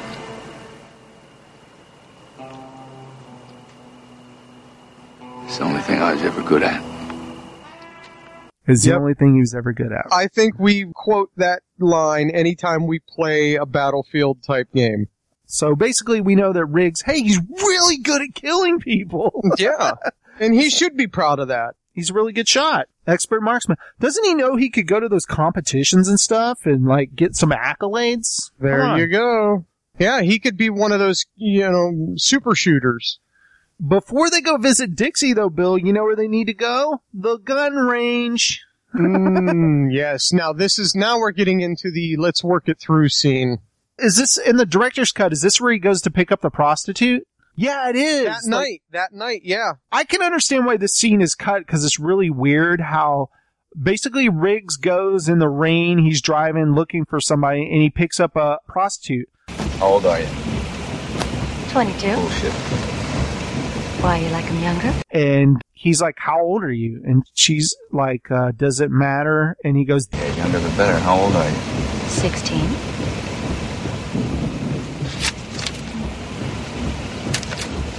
Hundred bucks. What'd you have in mind? And that's really creepy when he says that. Am I right? Th- I thought this scene was quite effective because he just left this familial situation. Uh, he's feeling a little extra lonely. I've always thought whenever he said the younger the better, he was talking more in a maturity sense. Because then whenever he finally does get to the, they're watching the Three Stooges. Well, I want you to come home and watch television with me. That's all? Yeah, yeah. Three Stooges are on in about 20 minutes, you know. Are you serious? Sure, I'm serious. See that that's the punchline to the scene, but uh, before that Initially, happens- yes, creepy. you're like, holy shit, he's picking up a young prostitute. This Riggs just took a weird turn here, right? Yeah, and that's probably why they cut it, but it's one of those scenes that I always loved because it showcases just how desperately lonely he is. Yeah, and he, he says the Three Stooges are on in 20 minutes. this is before DVRs, Bill, but they did have Yes, you could- VCRs. I they had guess. VCRs, but they were really shitty. Yeah. So he no one, basically- for some reason, no one could actually set them to record anything. But, but also, I would say this: they don't ever show them watching the Three Stooges, so I could say this: like, even though he says that, that could be code for he's really going to bang her too. Yeah. So he's going to Well, have. why sex not? with If this- you're taking her back, why not watch the Three Stooges and get you know? but he, get a but little he something? just asked for her to be 16 to be young, so it's just. I can see why they were like, you know what? Let's just cut the scene. People This might is- think that we're Riggs- trying to build sympathy for the character, not make him look like a creep. Yeah, we don't want him. Uh, people thinking he might possibly have sex with a 16 year old prostitute. I think we should cut that out. Mm-hmm. yeah, that's you're probably right. Looking at the Amanda Hunsaker like yearbook, and then the uh, the video of it's not really a dirty porn when you say it's very easily cable. Yeah, it Right. looks like the sort of thing that uh, some creepy rich guy would pay for. Like, I just want to see a bunch of uh, bunch of girls girls showering. taking a shower together. Yeah, Yeah. it- I always, it would be really awkward if Trish came downstairs right now while he was watching that. You know, Roger, what are you doing? You know I like to watch these with you. What are you doing? Danny Glover's look on his face, is, you know he's not like titillated by this at all. He's like disturbed by it because this girl Yeah. was used and abused and now she's dead. he probably never met the daughter, but you know, he he personally knows the father, and he's probably you would have to think that he's thinking of his own daughter. Yeah, thinking of Rianne. I mean, class of 83, she's like out of high school, what, this is 87? Four years, yeah. Yeah, my God. The world eats them up, you know, and spits them out. And he owns a Mitsubishi TV, Bill. You know what? Those were the best in the '80s. The Mitsubishi tubes. Mitsubishi Big Screen. We have them all. Mitsubishi All Glass Lenses. Ultimate quality. Mitsubishi. Unequaled in high-tech performance. 40-inch to 60-inch. Buy it today. See it tonight. No money down. At least two years to pay. Free delivery Portland to Longview. A lot of Portland stores sell great furniture. We simply sell it for less. Those were the the high end. All right, Bill, I'm going to give you a trivia question here. What is the All right. name of Murtaugh, the Murtaugh family's cat? Mm, stinky. Think of where they live. I don't. I. You know what? It's totally slipping my mind. Get, get out of here, Burbank. Burbank. Holy shit! You're right. Burbank. I don't know why that never clicked with me. And you- when you say it, it I totally see it, but I just don't. Because the for some next reason- scene, it opens up with Roger asleep, and the cat's like right on his chest, in his face. yeah, she's like, that, and that "Ugh." happens. And it's so funny because that anybody that owns a cat knows that happens. Yeah. Yes, that is that is just quintessential cat behavior. Like, Unfortunately, my I'm just gonna beagle lay does that. here until you wake up and feed me. Webster does the same, except Webster barks in my face. That's pets in general. So when they go to the uh, the gun range to talk about the case, and they're basically saying, "Okay, what if Amanda wasn't alone? She was in bed with somebody." Someone was in bed with Amanda Hansack the night she died. Right up till now, we assumed he was a man. And I always I've laughed at this now when I noticed it is that Riggs goes, "Okay, Okay, suppose it was Dixie. Okay, disgusting, but okay. whoa, whoa, whoa!" Riggs is totally thinks that lesbians are disgusting. He's one of those dudes, you know. Yeah, that it's just really it's such an offhanded comment that it's like, wait, two women together are beautiful. Why, Riggs, why, would do you, feel think that that's way? disgusting? Well, Raj, I don't know if uh, you've read the Holy Bible or not, but it says that uh, and they're like, "Oh my God, Riggs is totally one of those people." Yet he picks up sixteen-year-old prostitutes. Yeah, he's such a conundrum, man. This whole scene is hilarious because it shows, of course, we know that uh, Riggs is a badass and he's shooting. He's like, "What do you sleep with that thing under the pillow?" And then he does that da da da da da da da da da. Okay, step aside, old man. Have a nice day. But we also see that uh, Roger is a really good shot if he fires one shot. One shot. Yeah. That, that he can calm himself and get that shit in line and Cinnamon. Cinnamon. What I figured out is that Murtaugh would be pretty good in The Walking Dead. He could get those headshots in. But he would have to holster his weapon after each shot and crack his neck again, and then he'd do it again. Cinnamon. Then he'd have to put it back and holster it. That's that's the uh, about the only way that can happen. They're they're discussing the Dixie thing and they're like, this is really thin. They're like, So she grabs the nearest flat foot she can find and she says, Officer, officer, I saw the whole thing. Right. Right. Ah, that's pretty fucking thin. That's very thin. Uh, What the hell? Thin's my middle name. It should be with your wife's cooking. yes, there you go. What? Nothing. Comments like that will not get you invited over for Christmas dinner. My luck's changing for the better every day. But uh, our favorite scene, you know, they You're gonna bust Dixie. Shh, it's okay. Don't go. now we're just gonna go have breakfast. You're gonna buzz Dixie. You're gonna buzz Dixie. You're gonna buzz Dixie. You're gonna buzz Dixie. That's so disturbing. But I'm gonna ask you this: Are these child actors? Are they good actors, Bill? No, they're awful. they are terrible. They're so bad. and they're, they've got to be like the kids of people on set. I would love to look that up and see who those kids are. Yeah, like okay, that's Danny Glover's nephew and the prop guy's son. And Uh, this is the Grips uh, what little are boy. the sunglasses that Riggs is wearing in the scene when they arrive? Yeah. He never wears them again, but it's in this weird scene. These goofy ass glasses, and then the house blows up and all that. And okay, we already just we determined that Riggs doesn't like gays. When Roger's trying to pat the flames out on him, Bill. What are you, saying?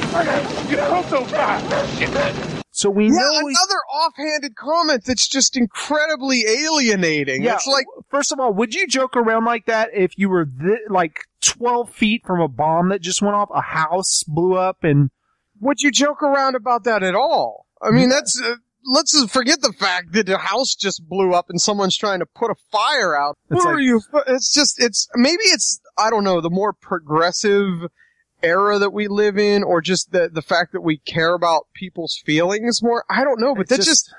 it's one of those things that it, the moment you mentioned it to me and I watched it, I like cringe, like, oh, yeah, no. I do too now. Like when I was in high school, dude, you heard that word like every day, you know, Yeah. in the hallway, people calling each other. It's funny and I watching know it in now. the UK it's cigarette, or you know Yeah. it's fine, but What are it- you, a here it's just, cigarette? it just sounds very, very vulgar to me now. yeah, it it does. And we all Riggs is way into Mercury switches, Bill. oh yeah, he knows this shit. Oh, this is artwork. This is goddamn artwork. Well, I'm glad you like it. No, you don't get it. This is real pro stuff. I haven't seen anything like this since the war. Come, come again, come on. Now, the CIA, they used to hire mercs. They used the exact same setup. Mercury switches, kaflooey, that's hippie shit. This is artwork, Raj. I'm glad you appreciate it. No, you don't understand, man. This is special forces. This is stuff that I would have used. Now, okay, most painful scene in the movie for me whenever I watch it is uh, Roger trying to talk to the little kids. It was pain. It was- yeah, what is it, paint? I was always like, did he say is it was it was pain? Paint it was tattoo. paint? Tattoo. There's no way I would have ever figured out he was talking about a tattoo. no, in, in what world is paint? I mean, ink. It was. I, I would go along with that, but paint. I want to know what 3D movie that one kid had just seen. I'm thinking Friday the 13th 3D, maybe something like that. Uh, you know, it's kind of like those HD vision glasses they sell on TV with the. Don't tell him your name, Alfred. My name is Detective Murtaugh. What's yours? Don't tell him your name. Don't tell me your name was gonna put you in jail. And you won't see your mom. No, no, no. It's all right. I'm not gonna put you in jail. Come on. What's your name? No. Don't tell me your name, Alfred. Alfred. Oh, this is this is Alfred. Hey, meet Alfred. This is Alfred. Alfred, hi. does crack me up, and he goes, I bet you like go bots. Psychill's my favorite. I love Psycho. Did you just get back from battle with the Rock Lords? Yeah, it was 3D, Mr. Officer. The movie is almost here. GoBots, Battle of the Rock Lords. Yes, for it. Soon, on the big screen, you will meet heroic Boulder, evil Magmar, the Gnarlies, and a cast of fantastic new Rock Lords. This is one battle I do not intend to lose. GoBots, Battle of the Rock Lords, the movie. From Clubhouse Pictures, rated G, coming soon to a theater near you. Battle of the Rock Lords. Great, Roger. Put an Have we ever figured out what the challenge was of the GoBots? out? Psykill. Ah, What did he look like? Was he black? Was he white? Mm-hmm. Dear black hair? Blonde. Mm-hmm. God, just ah! Tell us what he is. I like when uh, Riggs kind of walks over and turns where his arm faces him properly for the scene. It was pain. It was what? It was pain. Wait, what? It was pain. I what? What is he saying? I, don't know. No idea what the hell you're saying, kid. It was pain. Take Okay. the cotton balls out of your mouth. what are you saying, you, kid? you think you're Marlon Brando? Give this kid a friggin' pencil and write the word down. Can somebody get a speech pathologist over P here? A Y N. What is pain? It was pain. Pain. It was pain. Pain? Pained? Pain. I don't know. Pain. Pa- painted. Mm-hmm. Painted. Uh, uh, tattoo. Tattoo? Uh, like, like Popeye. Like Popeye. A tattoo like Popeye. Oh, not like Popeye. It was that.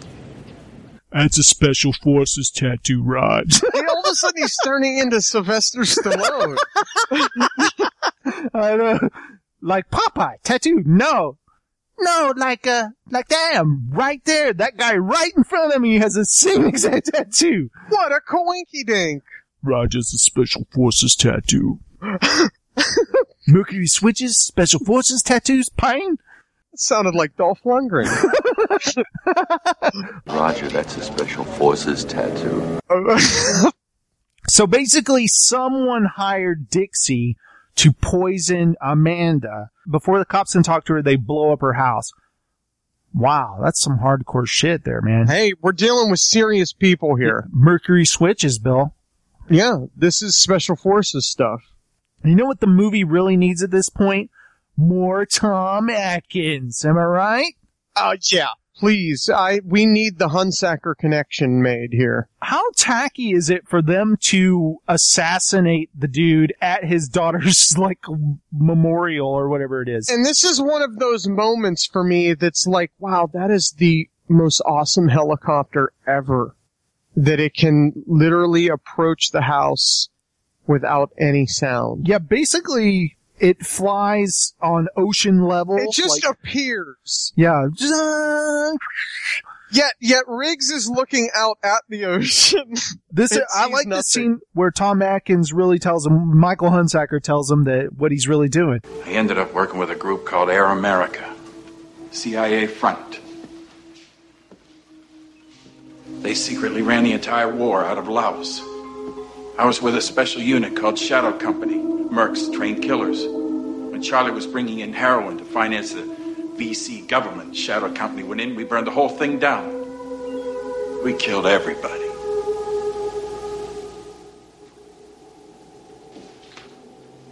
We also formed a plan. Keep talking.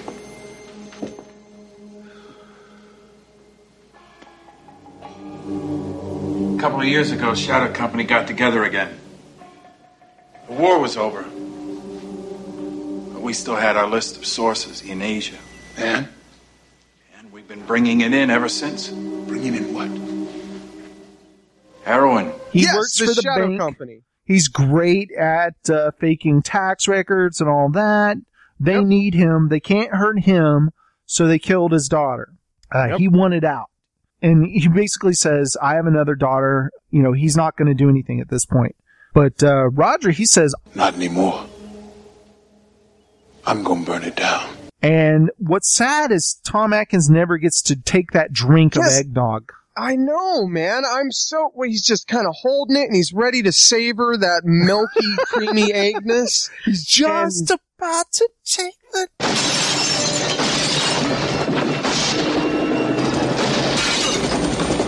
Oh. And then Mr. Joshua shows up with his beautiful round sunglasses. There's a and- nice shelf of vinyl in the background in this scene. I don't know if you've ever noticed it. No, I haven't. There's Are a they bunch pieces of, vinyl? There's a bunch of records, bunch of pieces of vinyl, and a turntable right there. And there's a cassette deck. Oh, you know those are coming back now. But if you notice in this scene, there's like about 50 half gallons of eggnog, like on a table. Well, he loves eggnog. It's like, Raj, I'm going to forget the heroin business. I'm in eggnog now. I'm in. You know what, Raj? I'm trying to clog my arteries. I'll kill myself before they kill me. So basically, Shadow Company gets two shipments of heroin a year. Oh, it's Party Nog also. Oh, Party he's ready to nog. Party. I know if I get any kind of eggnog during Christmas, it's Party Nog. There's nothing like being at home for the holidays, and nothing makes your holiday more festive than serving Brahms genuine eggnog and the delicious holiday flavors of Brahms real pumpkin, peppermint, rum raisin, and eggnog ice cream. You'll serve the very best when you serve Brahms genuine eggnog. It's one of the nicest things about being at home for the holidays, and you'll find it only at your nearest Brahms ice cream and dairy stores. Well, that's because it's the best. I mean, it's it, you just can't beat Party Nog. It has that that right mixture of viscous disgustingness mixed with rum. Do you ever drink eggnog? I got eggnog just recently. In fact, I took a picture of it on my Instagram because you know that's what people do now is they post asinine pictures self-indulgently. And um, it was the real stuff from this dairy up the road from me. And I took one drink of it, and it's just so like nutmeggy and thick and fattening that I couldn't take it. Like it's just real eggnog is hardcore. You know, they say like Thanksgiving is a meal, eggnog's a meal. Like you feel ill after drinking like a cup of it. I could never really do the eggnog thing, especially now. It's just too much. When uh, Hunsacker gets shot, he gets shot right through the eggnog carton, so the milk Yes. leaks out. Well, you know what? If he can't have it, no one can. You got off easy, you son of a bitch. Yeah, wait, now all of a sudden he's insulting this man that took a lump took a for bullet him. for him. He Now- got involved in something that he, he basically he couldn't avoid. And he's all of know. a sudden calling him a son of a bitch. Screw you, Murtaugh. You high and mighty. It's the guy's final moment alive on this earth, and he gets called a son of a bitch. Yeah, Not really. nice. He really needed that. You're a prick. He could have said, "Don't worry, I'll protect your younger daughter" or something. Yeah, d- yeah, exactly. Don't worry. I'll make sure your daughter doesn't get hurt or your wife. Now, let me ask you this, Bill. The scene where the helicopter flies by and Riggs unloads a clip on it, and then when it's real far away, he's still shooting at it. Yeah. Is he just wasting bullets there? Well, I'm sure he knows he's wasting bullets.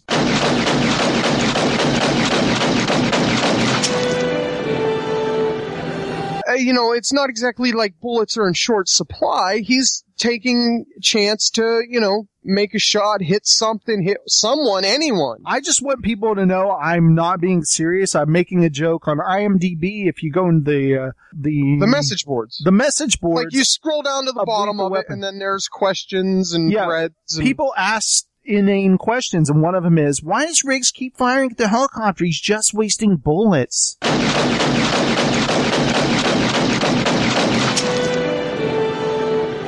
And someone's like, "Well, you see, he's a. It's a way for the film to show you that he's a badass and he doesn't quit."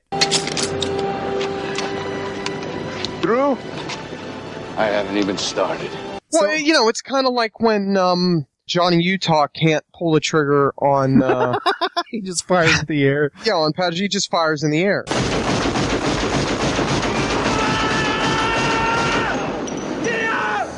when I was a kid and they show, or 16 or whatever, when I, they show rigs firing at that helicopter, like unloading, I thought it was completely badass. Yeah, absolutely, it's badass. Just unload it. I wanted this in movies all the time where dudes just empty clips and shit, you know, not just one, Honestly. two shots. Let's just talk about the fact that he's got this badass gun and he's fire. Who wouldn't want to do that? Would you not want to go to a gun range just to try that one time? Just unload as quick as you can. Yeah. In fact, next time I come down there, you, Steven, and I, because Steven's the gun nut, gun Goes range. shooting. Let's just be, we'll be rigs. We'll fire at helicopters.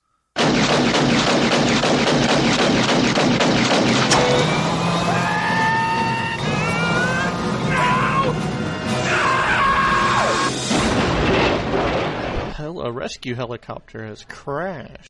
In yeah, he's a badass. Let him, you know, it, it's like you said. He Well, said, also- Murtaugh says, are you done? I, you know. Oh, I wanted to bring this up too, Bill. But they've established in the film that Riggs can shoot a dude from 1,000 yards. Yes, but with a rifle.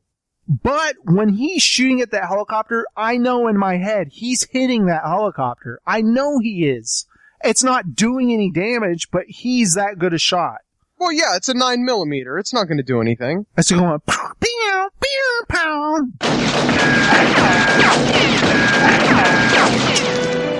Well, I, I I believe that he can hit that. Like he's I bet he Riggs. can. But next we have the scene where Riggs is uh, talking to a prostitute. Okay, why are why is he doing this in this scene? After Hunsacker got killed and all this, shouldn't they go back to their captain or something? But instead they go on Yeah. the street. He goes, "Do you know this girl? She was in your line of work. Her name's Dixie." They already know Dixie's dead. Why is he out on the street doing this, Bill?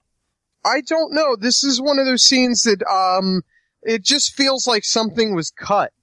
Like it just jumps from someone getting killed to now them Out on the investi- street. Yeah. Yeah, I don't get it. Like And- maybe it was, I mean, there's a little scene there as the helicopter's flying away and they say that, you know, uh, Hunsacker's dead, but there's still a problem. You know, all that. I mean, I guess that's what's setting up next, but it just doesn't feel I like wanna the know flow wh- is right. What could they gain from finding a prostitute who knew Dixie? Maybe ask them like, "Oh yeah, I know her." Well, this guy hired her. Do you know who that guy is? I don't understand what the point. Of I this think is. that's what it is. Is they're Yeah. just kind of they're trying to track the guys down somehow. I mean, they're they're trying to find the connection. Like, who are these guys? If they knew Dixie, if they knew, maybe there's a connection. Like the, the prostitutes, There's a place where you pick up the prostitutes or something. they're grabbing at straws here. And then uh, Mr. Joshua guns down Riggs in this awesome shotgun scene. First of all, he asks the the prostitute, Hi. Hi. What's a nice Irish girl like you doing out here tonight? hey, listen, I'm looking for a guy. Had this girl in his stable. You know this girl? No, I never seen her before. Dixie, she's in your line of work, you sure? but when he gets shot,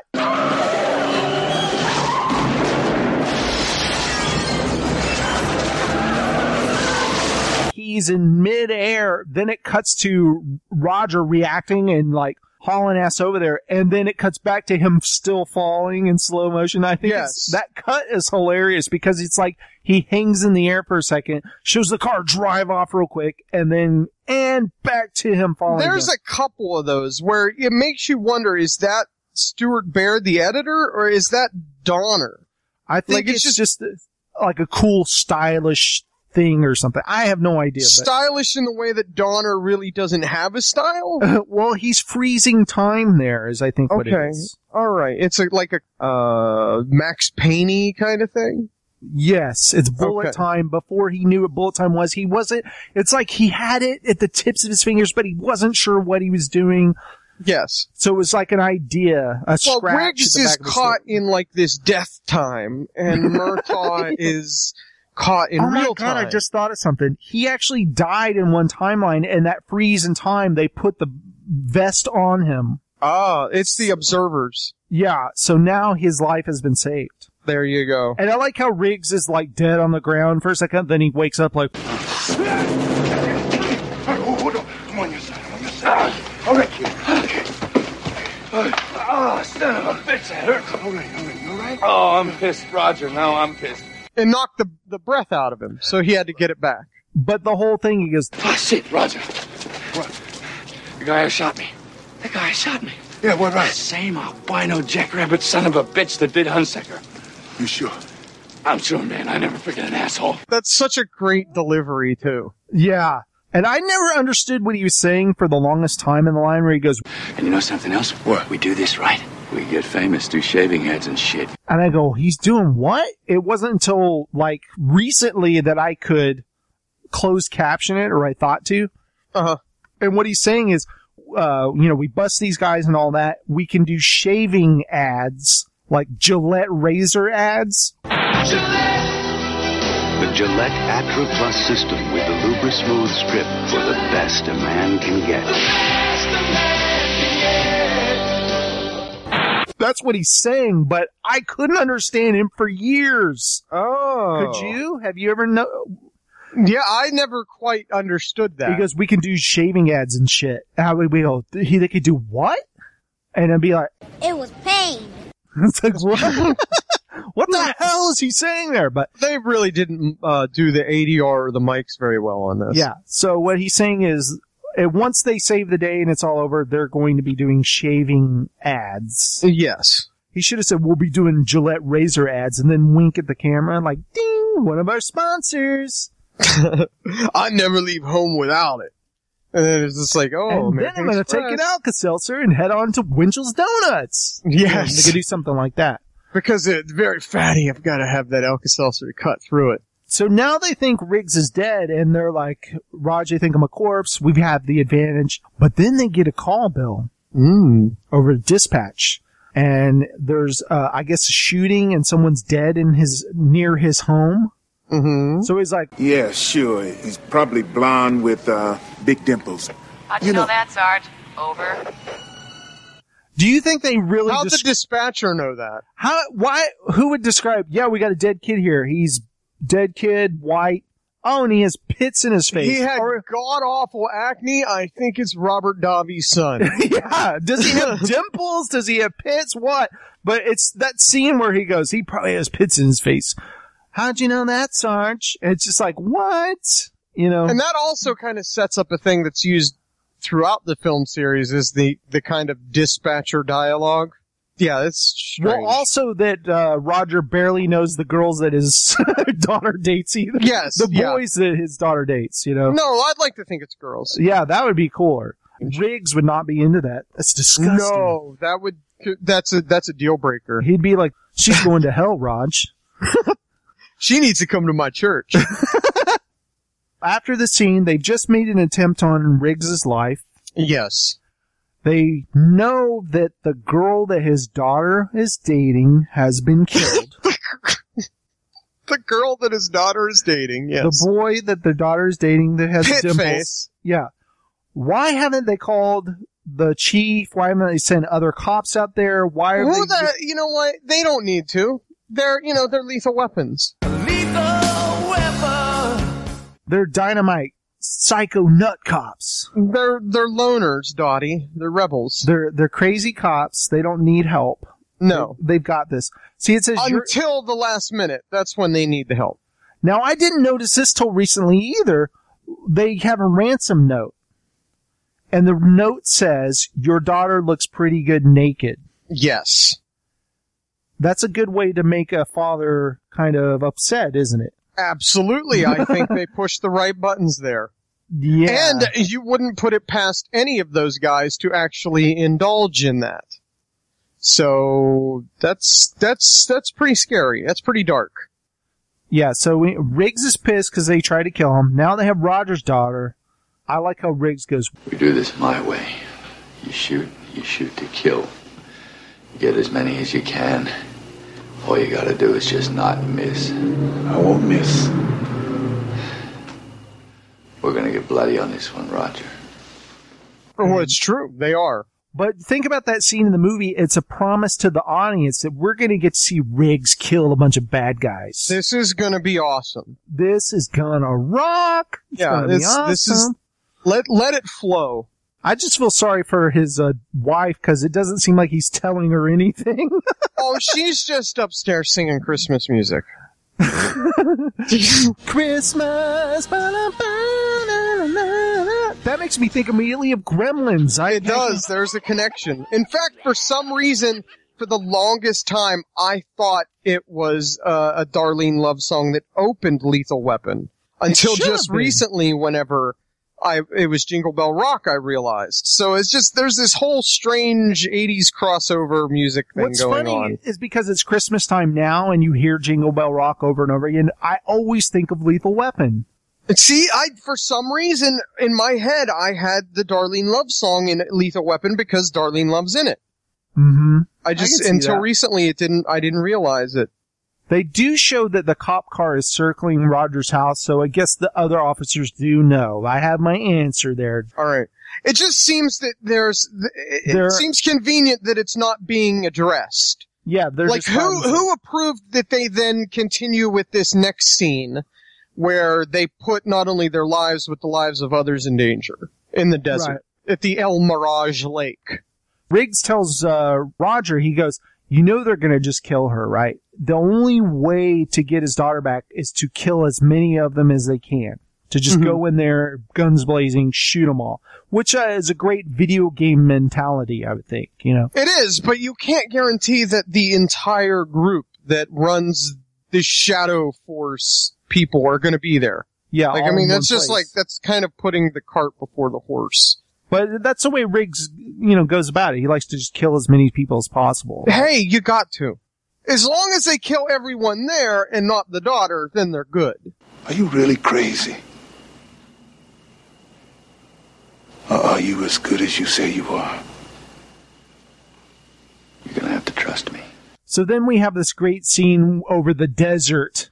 I'm thinking this, how nerve wracking would this drive for probably hours out to the desert be, you know, for this Yeah. meeting? this isn't local. But this is a, this whole scene is like, hey, Michael came in, guys, you guys, this is your moment.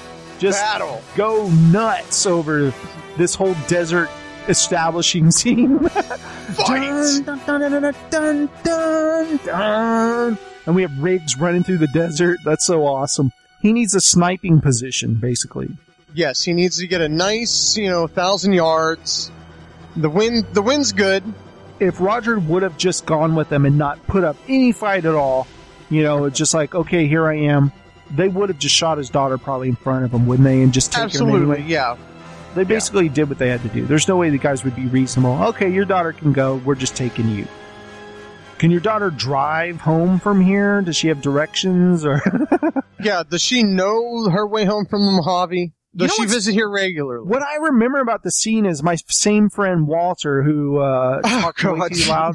He was like, "You stupid bitch! Wow, sit down!" and stuff like that. You know the part where Rianne's like going, "Ah, ah," you know, when Riggs is shooting everybody. He was very vocal about how annoying she was in the scene. Yes, she is annoying, but I can understand She's why a- she's. she's a child. I can understand why she's freaking out. She's a child surrounded by death. But Come he's just on. like, why didn't she grab a gun of one of the bad guys and start shooting people? It's like, why would she think to do that? She's worthless.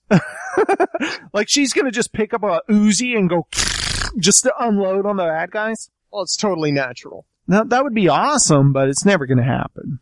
No, the, she stayed in character. Thank God. If she's gonna die, she's gonna die with me, my way, not yours. I like to see he's got a grenade, Bill. It's a good idea, right? No, that is a good idea. Yeah, it should have been a Because they- live. they grenade. don't want to die. It shouldn't have been a smoker. Well, I think they were all far enough away that the frag maybe I don't think it would have really killed anybody. Yeah, Maybe, like that uh, they go took there. out some carburetors or uh, maybe some flesh wounds. The reason they even want them is Mr. Joshua saw them there talking with Hunsacker, and they want to know if they know anything about the shipment that's coming in. Yes. Wh- what's funny is they don't know anything about it. He didn't No, tell they're them- totally clueless. Yeah. They're trying to figure out why people keep dying. So maybe if Shadow Company stops killing people, they would back off. But no, Honestly- let's, let's kidnap people and kill more people. If they would have just left him alone, uh, Riggs and Murtaugh would have just still been trying to look for him, you know? yeah, they would have had no idea what's actually going on. They wouldn't have known they were in this uh, nightclub with a bad metal band in the strip. yeah. Whatever the hell that is, that weird rock and roll band. I think that's the band that plays uh, Lethal Weapon over the credits. Probably. He's got the grenade and he wants his daughter, and then all the shit happens. And Riggs is killing them all. Good times. yes, yet they're all captured. Yeah, they all They- get captured. Really good attempt. Uh, not exactly the best execution. You know what I love about Mr. Joshua in this scene, though? Because he's like, Officer Murtaugh! Don't be foolish! Look at the hardware! but if you look at Mr. Joshua, he's wearing a nice sweater. very preppy, uh, very well dressed. Very well dressed. He looks like he just came from the country club. He's basically the Patrick Bateman of Special Forces. yeah. You like Huey Lewis on the news? But the scene where they're chasing Rianne and she's in the car trying to drive away. yes. Just my friend was getting so upset over that. It it sounds like your friend has issues. He, He, needs to he work through. definitely had a lot of issues. Uh, female issues in general. I remember one of his things that he used to do that would drive us nuts is he would tell you what kind of gun was in the movie. Like he goes, "Oh, that's a Sig Sauer or something 996," and we'd be like, "Hey, nobody asked." So he's kind of a psychopath. Well, it'd be like if some scene were like, "Oh yeah, I'm sure he never runs out of bullets." Actually, well, uh, that has a banana clip with about 35 rounds on it. There's no way he's going Oh, to run out of it. that quick. Jesus. It's just like, um, okay. Uh, Did you ever go, why am I friends with you? Eventually, yes. Okay. But I like that scene when uh, Riggs is shooting everybody and Rianne's just standing there. And He's like, Rianne, Get in the fucking car! yeah, it's true. It's like, get out of here. Well, he was getting upset with her also. You know, don't just stand there and get shot. Riggs is finally about to shoot Mr. Joshua. He's like, Cottontails to get it up. That's it, you son of a bitch. Good night. Jackrabbit son of a bitch. there's a great scene where they're just walking. You're General Peter McAllister, commander of Shadow Company. Ah, I see we uh, we've heard of each other. Yep. It'll almost be a shame when I nail you. yeah, I ran into some of those Shadow Company pussies in Saigon in about '69. You did, did you? Oh yes, after he's uh, uh discovered by General Yes. McAllister. And they're just kind of walking across the desert with his hands over his head. But if he's special forces and Shadow Company special forces, is Shadow Company not Army special forces? Are they another type of? I'm thinking they were like there, but they were secret operation, you know? Okay, so they were like Blackwater. Yeah. Riggs is saying he ran into a couple of those pussies, m- meaning he probably kicked their asses or something. Absolutely, I'm sure he did. Now let's get to the great torture scene, Bill. Go spit. Go spit. But I want to talk about a certain uh, guy named Endo. Endo, yes. Hmm. Everything he's learned about dispensing pain, you and I will never know. Like No, yeah. he's, He's what what is a long history of it. what does he say? Endo here has forgotten more about dispensing pain than you and I will ever know. All we know is he doesn't feel emotion anymore. No, he's an expert in uh, disconnected torture. right, Mister Endo.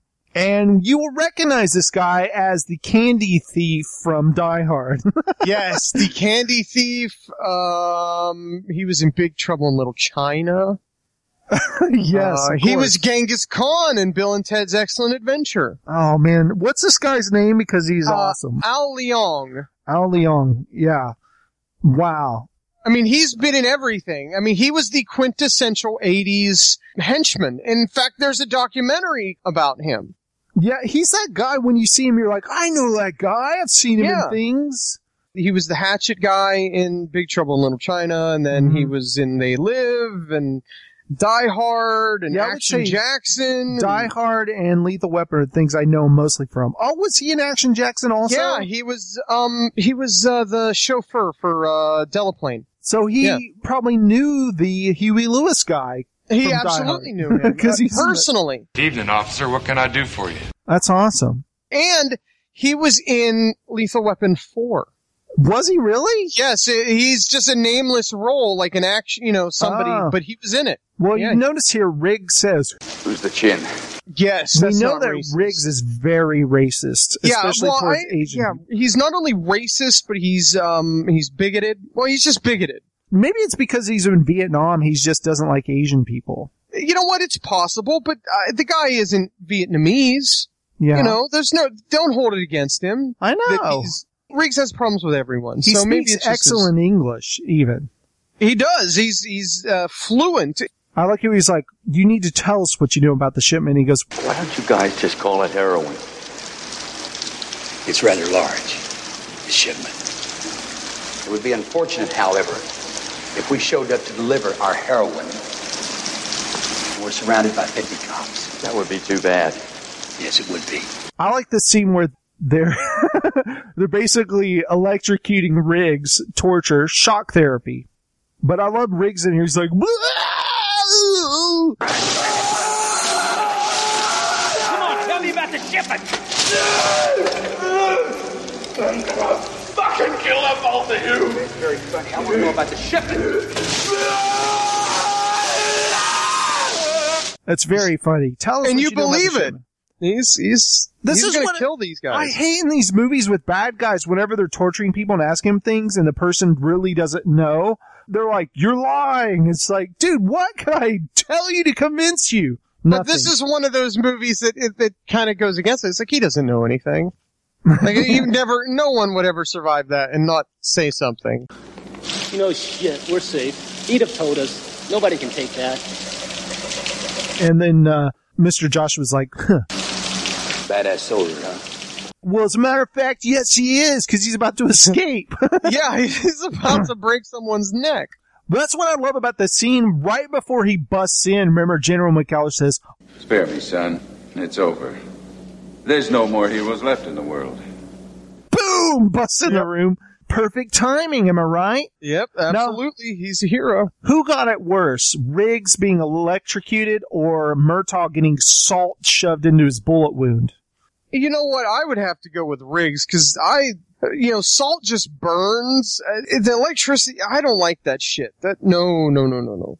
I mean, as a kid, I remember my dad was working on the garage and he had a panel of lights for the garage, it- but it didn't have the um the what would you call that? The face plates for the light switches. Uh huh. And it was dark, and I reached around the corner to turn it off, and I stuck my finger inside the light switch. Oh. And that, that feeling when you get electrocuted, like a direct line yeah. of voltage, it's not, that, good. That shit hurts. Like, it's like the worst aching pain. And I can't even imagine like that. Ooh, no. I, I hate seeing people electrocuted. That's, Yeah. that's hardcore shit there. That's why the scene is great when uh, Endo he says, Sorry, pal. Say goodnight. "I love that Riggs breaks his neck with his legs." No, sorry, I just snapped your neck like a chicken something. Something horribly racist. I guess these creepy General McAllister he likes to go. That's a real good looking young woman you got there, Mr. Murtaugh. Well, he just wants to be extra creepy. And then I like uh, Rogers like, "I'm warning you, don't spare me. There are no heroes left in the world." and Q Riggs.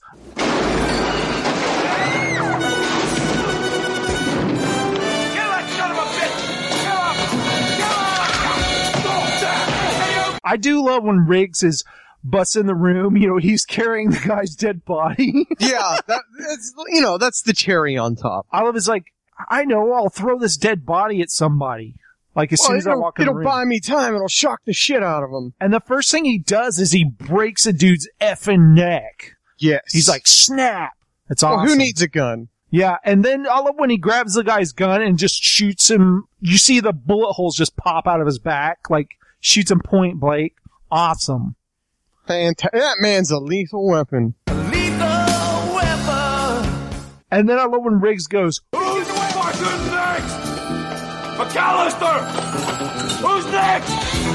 That's my favorite. That's my favorite. And then because I will do that all the time when I'm playing something and I'm getting wolves up for next. So all this stuff, they've been tortured, they've been kidnapped, they've just killed people, and then what does Riggs do?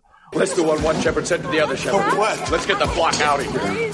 he's still making jokes. Yes, he's still throwing the one-liners out there. There's one blonde bad guy that he shoots, and it's funny, I know that guy's blonde just so we will all think that he just shot Mr. Joshua. Yes. When he's hanging on that chain, it's like, I always love the squeakiness.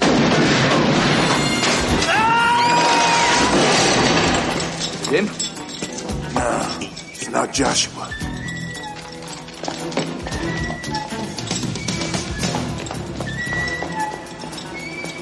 There's that one bad guy that looks like Paul Schaefer. Have you noticed that one bald Yes.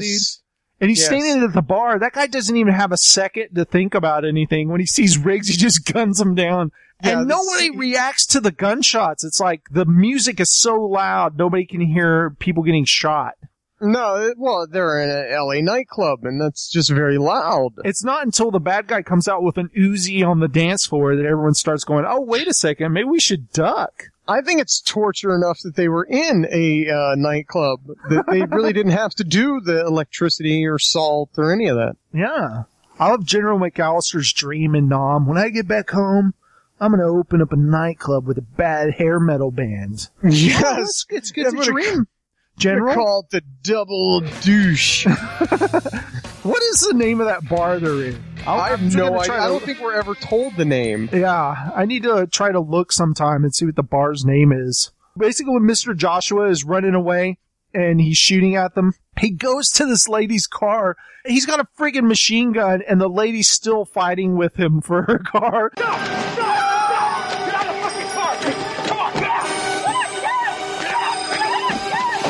I have a gun and a gigantic bag of grenades. Lady, do you see my machine gun? I don't care. Give me my car back. I just paid it off.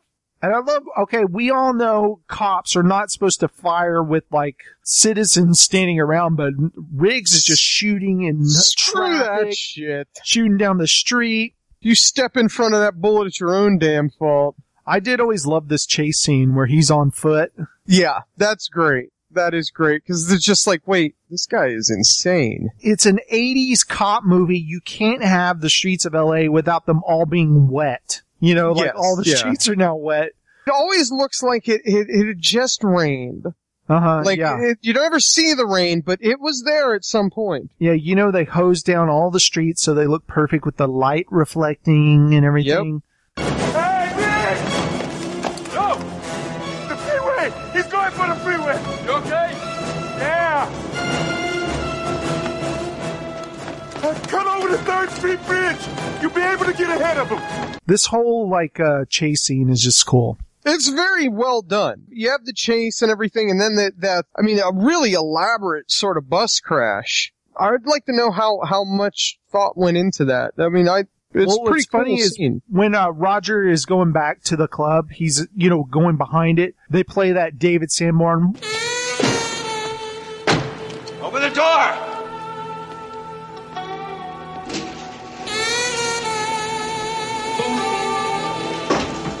you know, he's just walking around.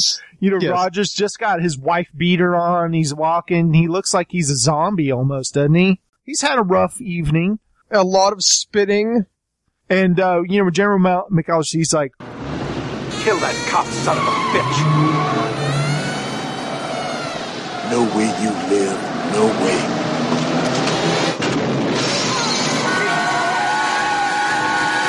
He even talk acts whenever he's going to shoot someone. yeah. One of my favorite lines from Mr. Joshua is when he goes, Mind if I test drive your Audi? yes, yes. He all of a sudden he's got a sense of humor out of nowhere. Where did that come from? What happened to the kill- mindless robot killing machine? Yeah, I, I wonder how that that really is. It's a change in character. I never thought about. I think it's supposed to show that he's stressing a little bit. yeah. Okay. Yeah. because later on he's like, "It's goddamn Christmas," so I think Yes. it's showing that hey, you guys ruined everything. You ruined my Christmas. Now You ruined my I'm- shipment, my money. I'm no longer going to be able to afford my designer sweaters. Yeah, because when you think about it, okay, Riggs chases him on the freeway and they're shooting and stuff, but he gets away. So Mm-hmm. Riggs has to run all the way back to find uh, Roger, who has just killed General McAllister, who's blown up on the the streets, like right in front of everybody. As a kid, I always wondered, was he reaching for the grenades so that he could toss them out of the car, or was he reaching for the grenades because he wanted to blow himself up so he wouldn't be caught? No, he was reaching because he knew the flames were about to hit them and blow him up.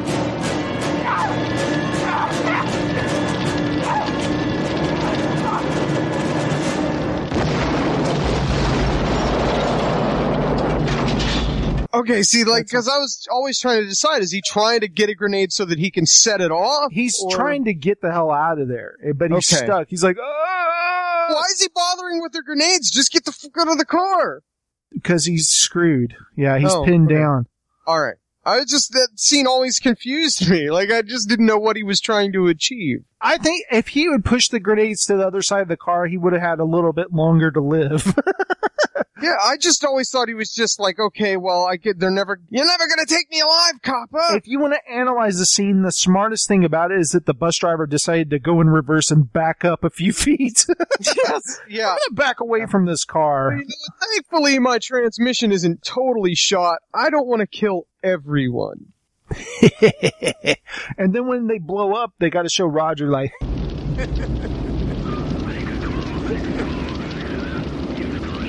That guy's just totally fried. no way you live. I always laugh at the scene where uh, Riggs is running back to him, and, he, and there's a crowd of people. He's got a machine gun, and the cops go to s- just hold their hands up, like, Gangway! Hold it, Gangway, pal. hold it Police down. officer, police officer. Okay, go ahead. All right, go ahead. and he's like, "No, it's okay," and he shows his badge, and they're like, "Go ahead," but it's like the dude's got a machine gun. At least hold your gun up or something. yeah, the, hey man, what do you got a machine? Yeah. No, that's cool. I'm a Nowadays, he would just be dead. Like that, no questions asked. Like, oh my god, there's a crazy man with a machine gun. Kill him. Okay, I want to ask you this: Do police have radios where they can all talk to each other? I believe so. Yes. When Riggs comes back, he goes, "I'm sorry, sue me." He got away, and he goes, "Son of a bitch knows where I live." Immediately radio the cops that are in front of your house. Yes. Maybe they didn't have a car that had a radio in it. Or maybe they did radio them and they're like, okay, well, let's just sit here and look out for a suspi- suspicious guy. Go spit! And then, That's you know, sp- spititious. and then, you know, you know, Joshua drives up on me and is like, hello, good evening, officers. I'm here to uh take his family hostage. And he friggin' wastes those cops, Bill. Yes, he Poor does. Guys. Excuse me, sir. May we help you? No, thank you. And they take out the fire hydrant, which would make a like great atmosphere for a fight later. Man, it would make like the the the grass, the yard all wet, and it would the light and the mud and the oh man, I can't. That's So, that's a good let idea. me That's a ask you good thing this. he did that. when we first saw the movie, we thought that Roger's family might possibly be home in the scene, right? Yeah. So there is a sense of danger here, not him just entering a empty house. No, yeah, absolutely. We've just seen it so many times that we know nobody's there. Cause he's like, Good morning, sir.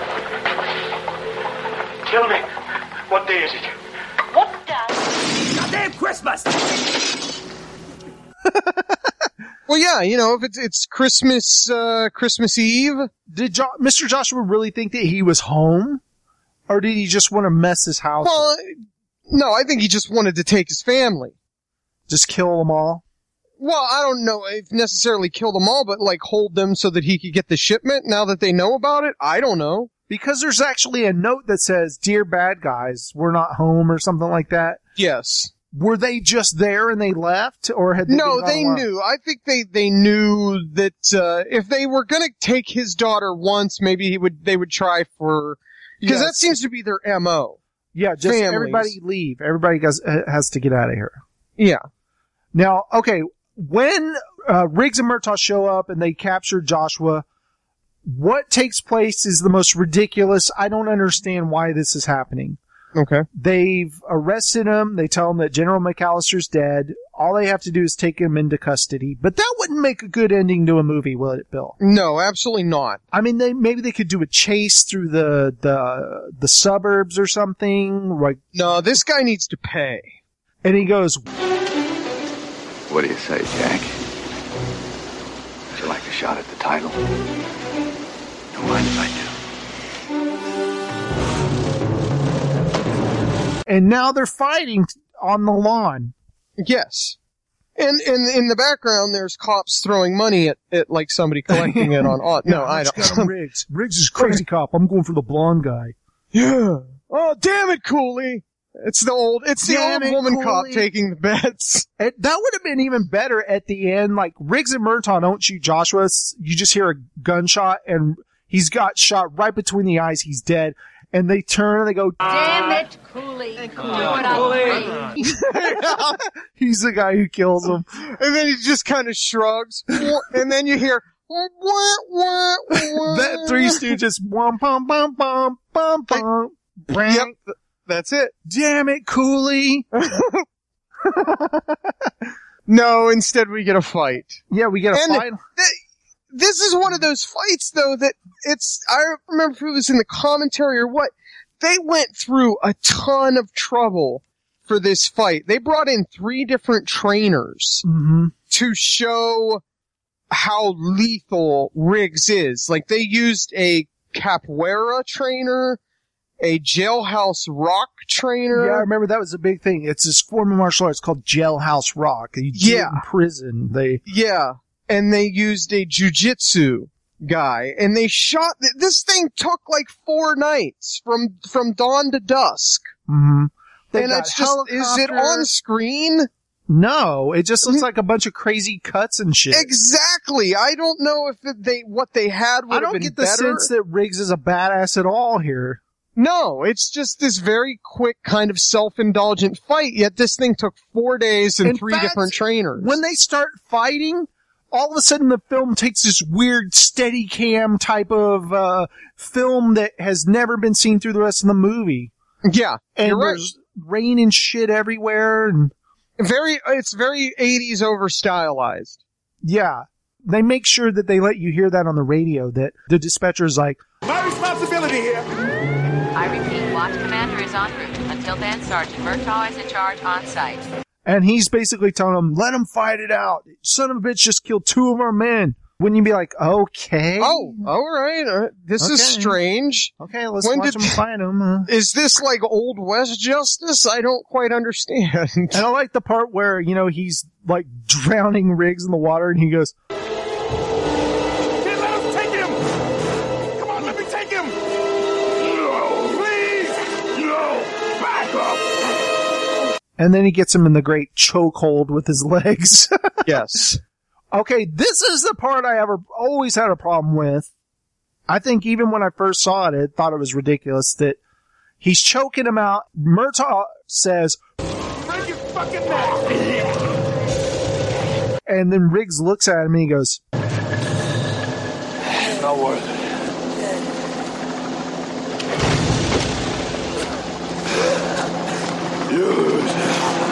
So Murtaugh turns like bloodlust, death hungry, crazy man, and Riggs is the one that pulls himself back. So you would think it would be the other way around. and you know, Riggs is like, you lose. And then he then he makes this weird fist and goes hackler and honks on his nose. oh, Karate Kid. Live or die, man. Die. Wrong.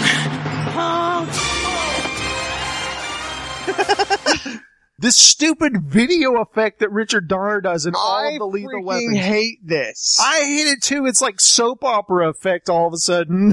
Joshua reaches for a gun and they both get to shoot him. See, before it wasn't worth it because he could let him go. It's the Yeah. surrender rule or something. Like, if I don't have to kill him, I let him go. So he did. But now he's reaching for a gun. We can kill him. Yes, right? he's there is intent. So let's slow it down.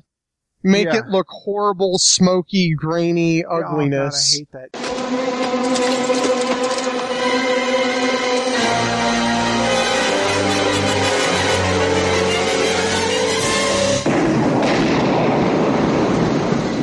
Because they do that with the car bursting out of the trailer thing in Lethal Weapon 2. After that scene where he's dead, it cuts to the cemetery where he's at Victoria Lynn's grave, his dead wife. I eat that stuff up. I love it. Oh, so do I, because Him he's he's good. That's mourning what for makes dead the wife. movie are the emotional scenes with uh, with Mel Gibson's rigs. Yeah, he's like, Merry Christmas, Victoria Lynn. I love you. he loves his dead wife. It's real sad and everything. I love my dead wife. I love my dead wife. I, lo- I love my gay dead wife. my dead gay son. Uh, Uh-huh.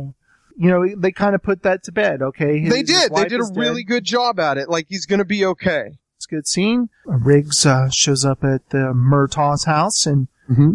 you know, uh, Rhiann answers the door. I'm pretty sure I'd have her locked up somewhere, but Yes, she's still vulnerable. But especially now that uh, Riggs has said goodbye to his dead wife.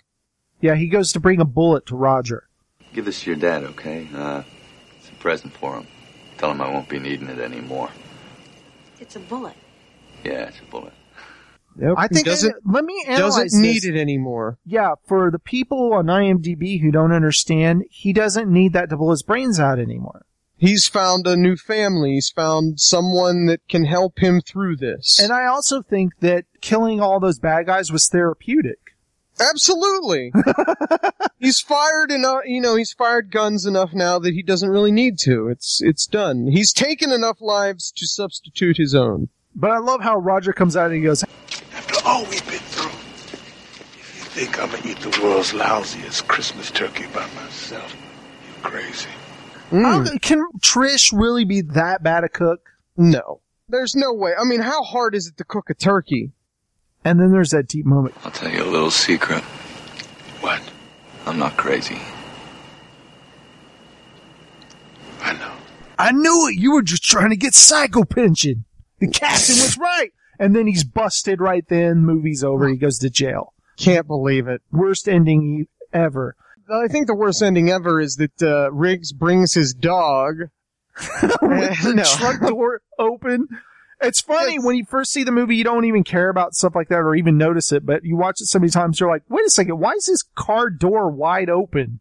Well, and then they go in the house without closing the door. Like I, I would have accepted a scene better. Whereas he goes, "Hey, is it okay if I brought someone?" and walks to his car, opens the door, lets the dog out, closes the door, you know, and then Yeah. walks in with Riggs. Except he leaves the door wide open. The dog runs in, terrorizes Burbank. The friggin' dome light in the car is going to make his battery go dead. That is my first freaking thought. Well, also- like, have I have I become such an adult that my thought is, "Oh shit, his car's not going to start." well, what about this, Bill? He's in the truck. Is he like, hey, Sam, the dog, wait Yeah. here until I whistle for you. Here, I'm going to open the door, though. Okay, and I'm going to go walk over there. And then he's like, hey, is it okay if I bring a friend? Yeah. And then, then dog comes in, then the door stays open. how about the doors are closed? It's a pickup, so it has And the that windows that down. bed window. Or Yeah, yeah, yeah just let the dog jump out of the car through the window or something. Or what about this? The dog is just in the bed of the truck. there you go. Or this, the dog just gets out and he's with him the whole time. I can't believe this bothers me as much as it does. Well, it is annoying. Why is the freaking car door open at the end of the movie? I mean, I love the movie. I, I do do. I. Problems and all. I still love it, but it's just one of those things that bugs the living shit out of me. Hey, you mind if I bring a friend? Of course you bring a friend.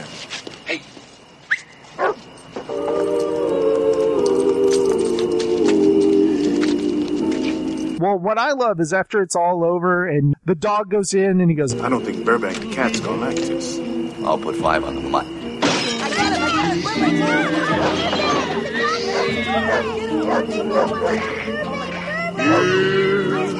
I'm too old for this. just hear, and everyone's freaking out. That's a funny way to end the movie. And It is. then we have the greatest song of all time, Lethal Weapon, Bill. Lethal Weapon, yes. Because it's one of my favorite things in movies to make fun of is they should have had a title song where it says the title of the movie. And this has one. And this is, I had to look up the band, and it's a Canadian hard rock band. and there's just something about Canadian hard rock We'll bands. get a that- Canadian band to sing the Lethal Weapon song. and it's, uh, it's, it's the band's name, Honeymoon Suite. Wow. Uh, because they formed in 1981 at Niagara Falls. and Niagara Falls is the unofficial honeymoon capital of the world. Oh my god. So these you tell- guys put so much thought into that. Whatever shows these guys perform, do you think people are like, Lethal Weapon, Lethal Weapon? And Oh, they're like, absolutely. "Bum, bum, bum, bum, bum, bum, bum, bum." Uh, here's here's the sad part though. Um, in spring of 1987, the band performed the title track for the film *Lethal Weapon*, composed by Michael Kamen. In the winter of 1987, the band started work on their third album in LA. You know, you think they're they're really on top of things. And uh, Johnny D was hit by a car at LAX airport, and Johnny D is the uh, singer, the man who gave voice to *Lethal Weapon*. Don't tell me he died. No, he didn't die. He just broke a lot of bones and needed broke his leg in several places, required surgery to insert a 10-inch pin. I can't believe that there's an entire Wikipedia page dedicated to this. The band that sang Lethal Weapon? Yes. I mean, I'm shocked. I, apparently, he was friends with Michael McDonald, and Michael McDonald uh, was brought in to help uh, with recording sessions on their new album. So there Excellent. you go. Who knew?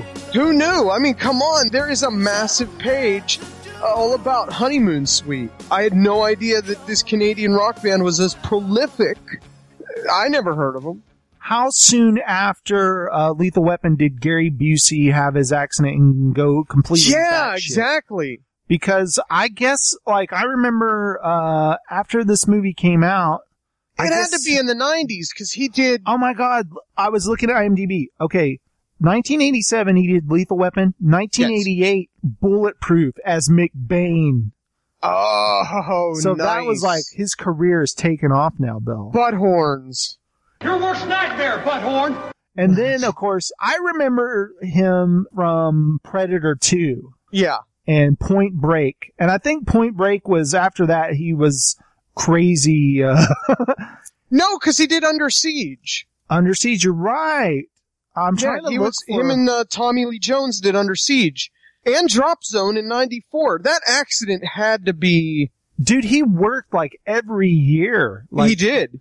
even I after gotta his check- accident, he didn't take any time off. It was in December 1988 was the accident. Wow, Predator 2 was after the accident. wow. Did he just start getting worse and worse or something? I think so. It's probably like a degenerative brain disorder. Holy shit!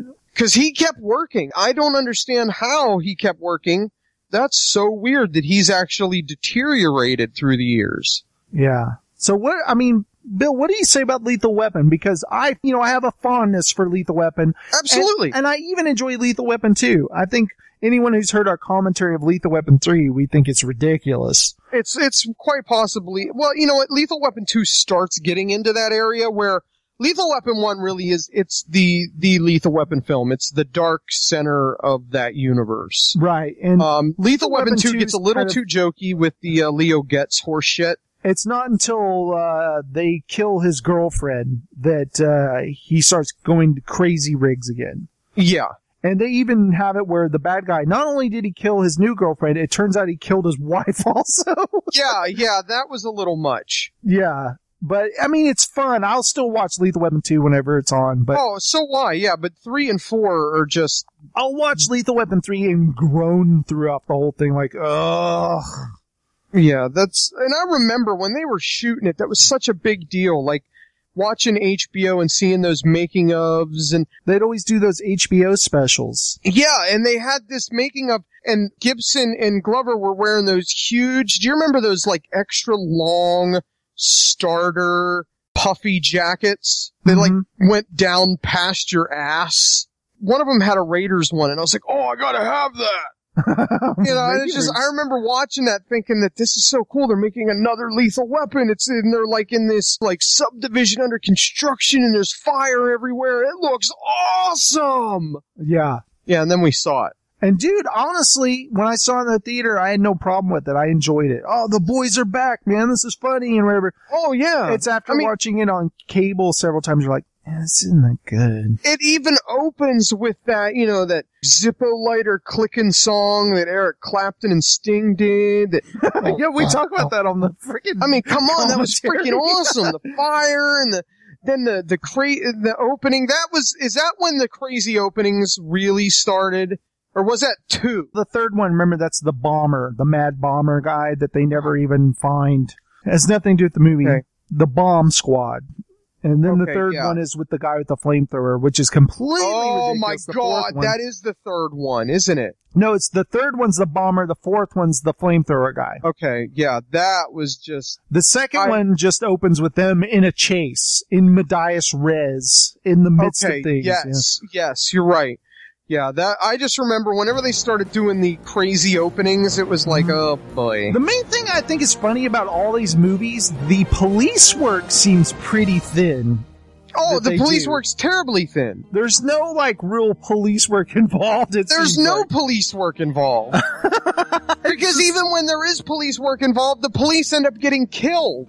Yeah. Like yeah, I mean, it's they so funny. was it the third one or the second one where they pick them off one by one? It's the second one. They start Yeah. killing all their other guys, including uh, what's his face from Breaking Bad. I noticed is one of their partners, one of their cop buddies. Oh yeah, you're right. Shit. What the hell is his name? The the guy that played Mike, right? No, no, no. Uh, you know the brother-in-law, Dean Norris. Dean Norris. Yes, Dean Norris is one of the cops in Lethal Weapon 2. It's pretty. Why am I thinking of Mike? Who's he? He's one of the bad guys, isn't he? Mike? Yeah. He's the bad guy in Beverly Hills Cop. Oh Jesus, that's yeah. That's what. Sorry, Jonathan Banks. That wraps up Lethal Weapon, a movie that both of us hold near and dear to our heart. Yes. We we have forgotten more about this movie than anyone will understand. I think we're just like Endo torturing. Endo here has forgotten more about dispensing pain than you and I will ever know. Yeah, I mean, we remember certain things, and then you discover things, and then you, you know, it, it's not a movie that has particularly aged well, but it is still fun. It's that 80s Joel Silver action movie. And you know what? We should totally do like Last Boy Scout, something like that. Oh, we have to. That would We be have sweet. to. That's whenever um, Shane Black really kind of reached his pinnacle of one-liners. yeah. Do the long kiss goodnight. Yes, that would be fun. That movie's ridiculous. It's it's so ridiculous. This ain't no ham on rat, pal. But guys, I hope you enjoyed this. I hope you uh, love Lethal Weapon as much as we do. It's okay if you don't. Hopefully, you're entertained by it. It is a silly action movie, but they turn them into cartoon characters later.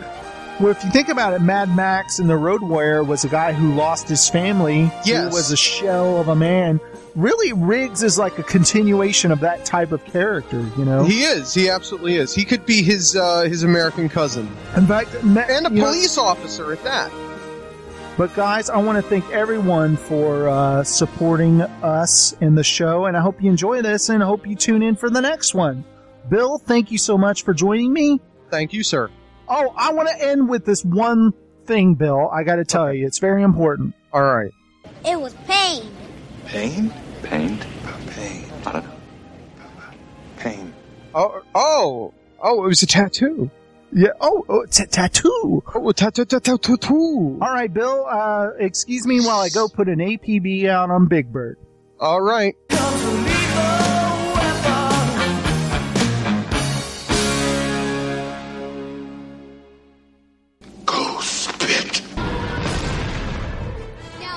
Podcasting.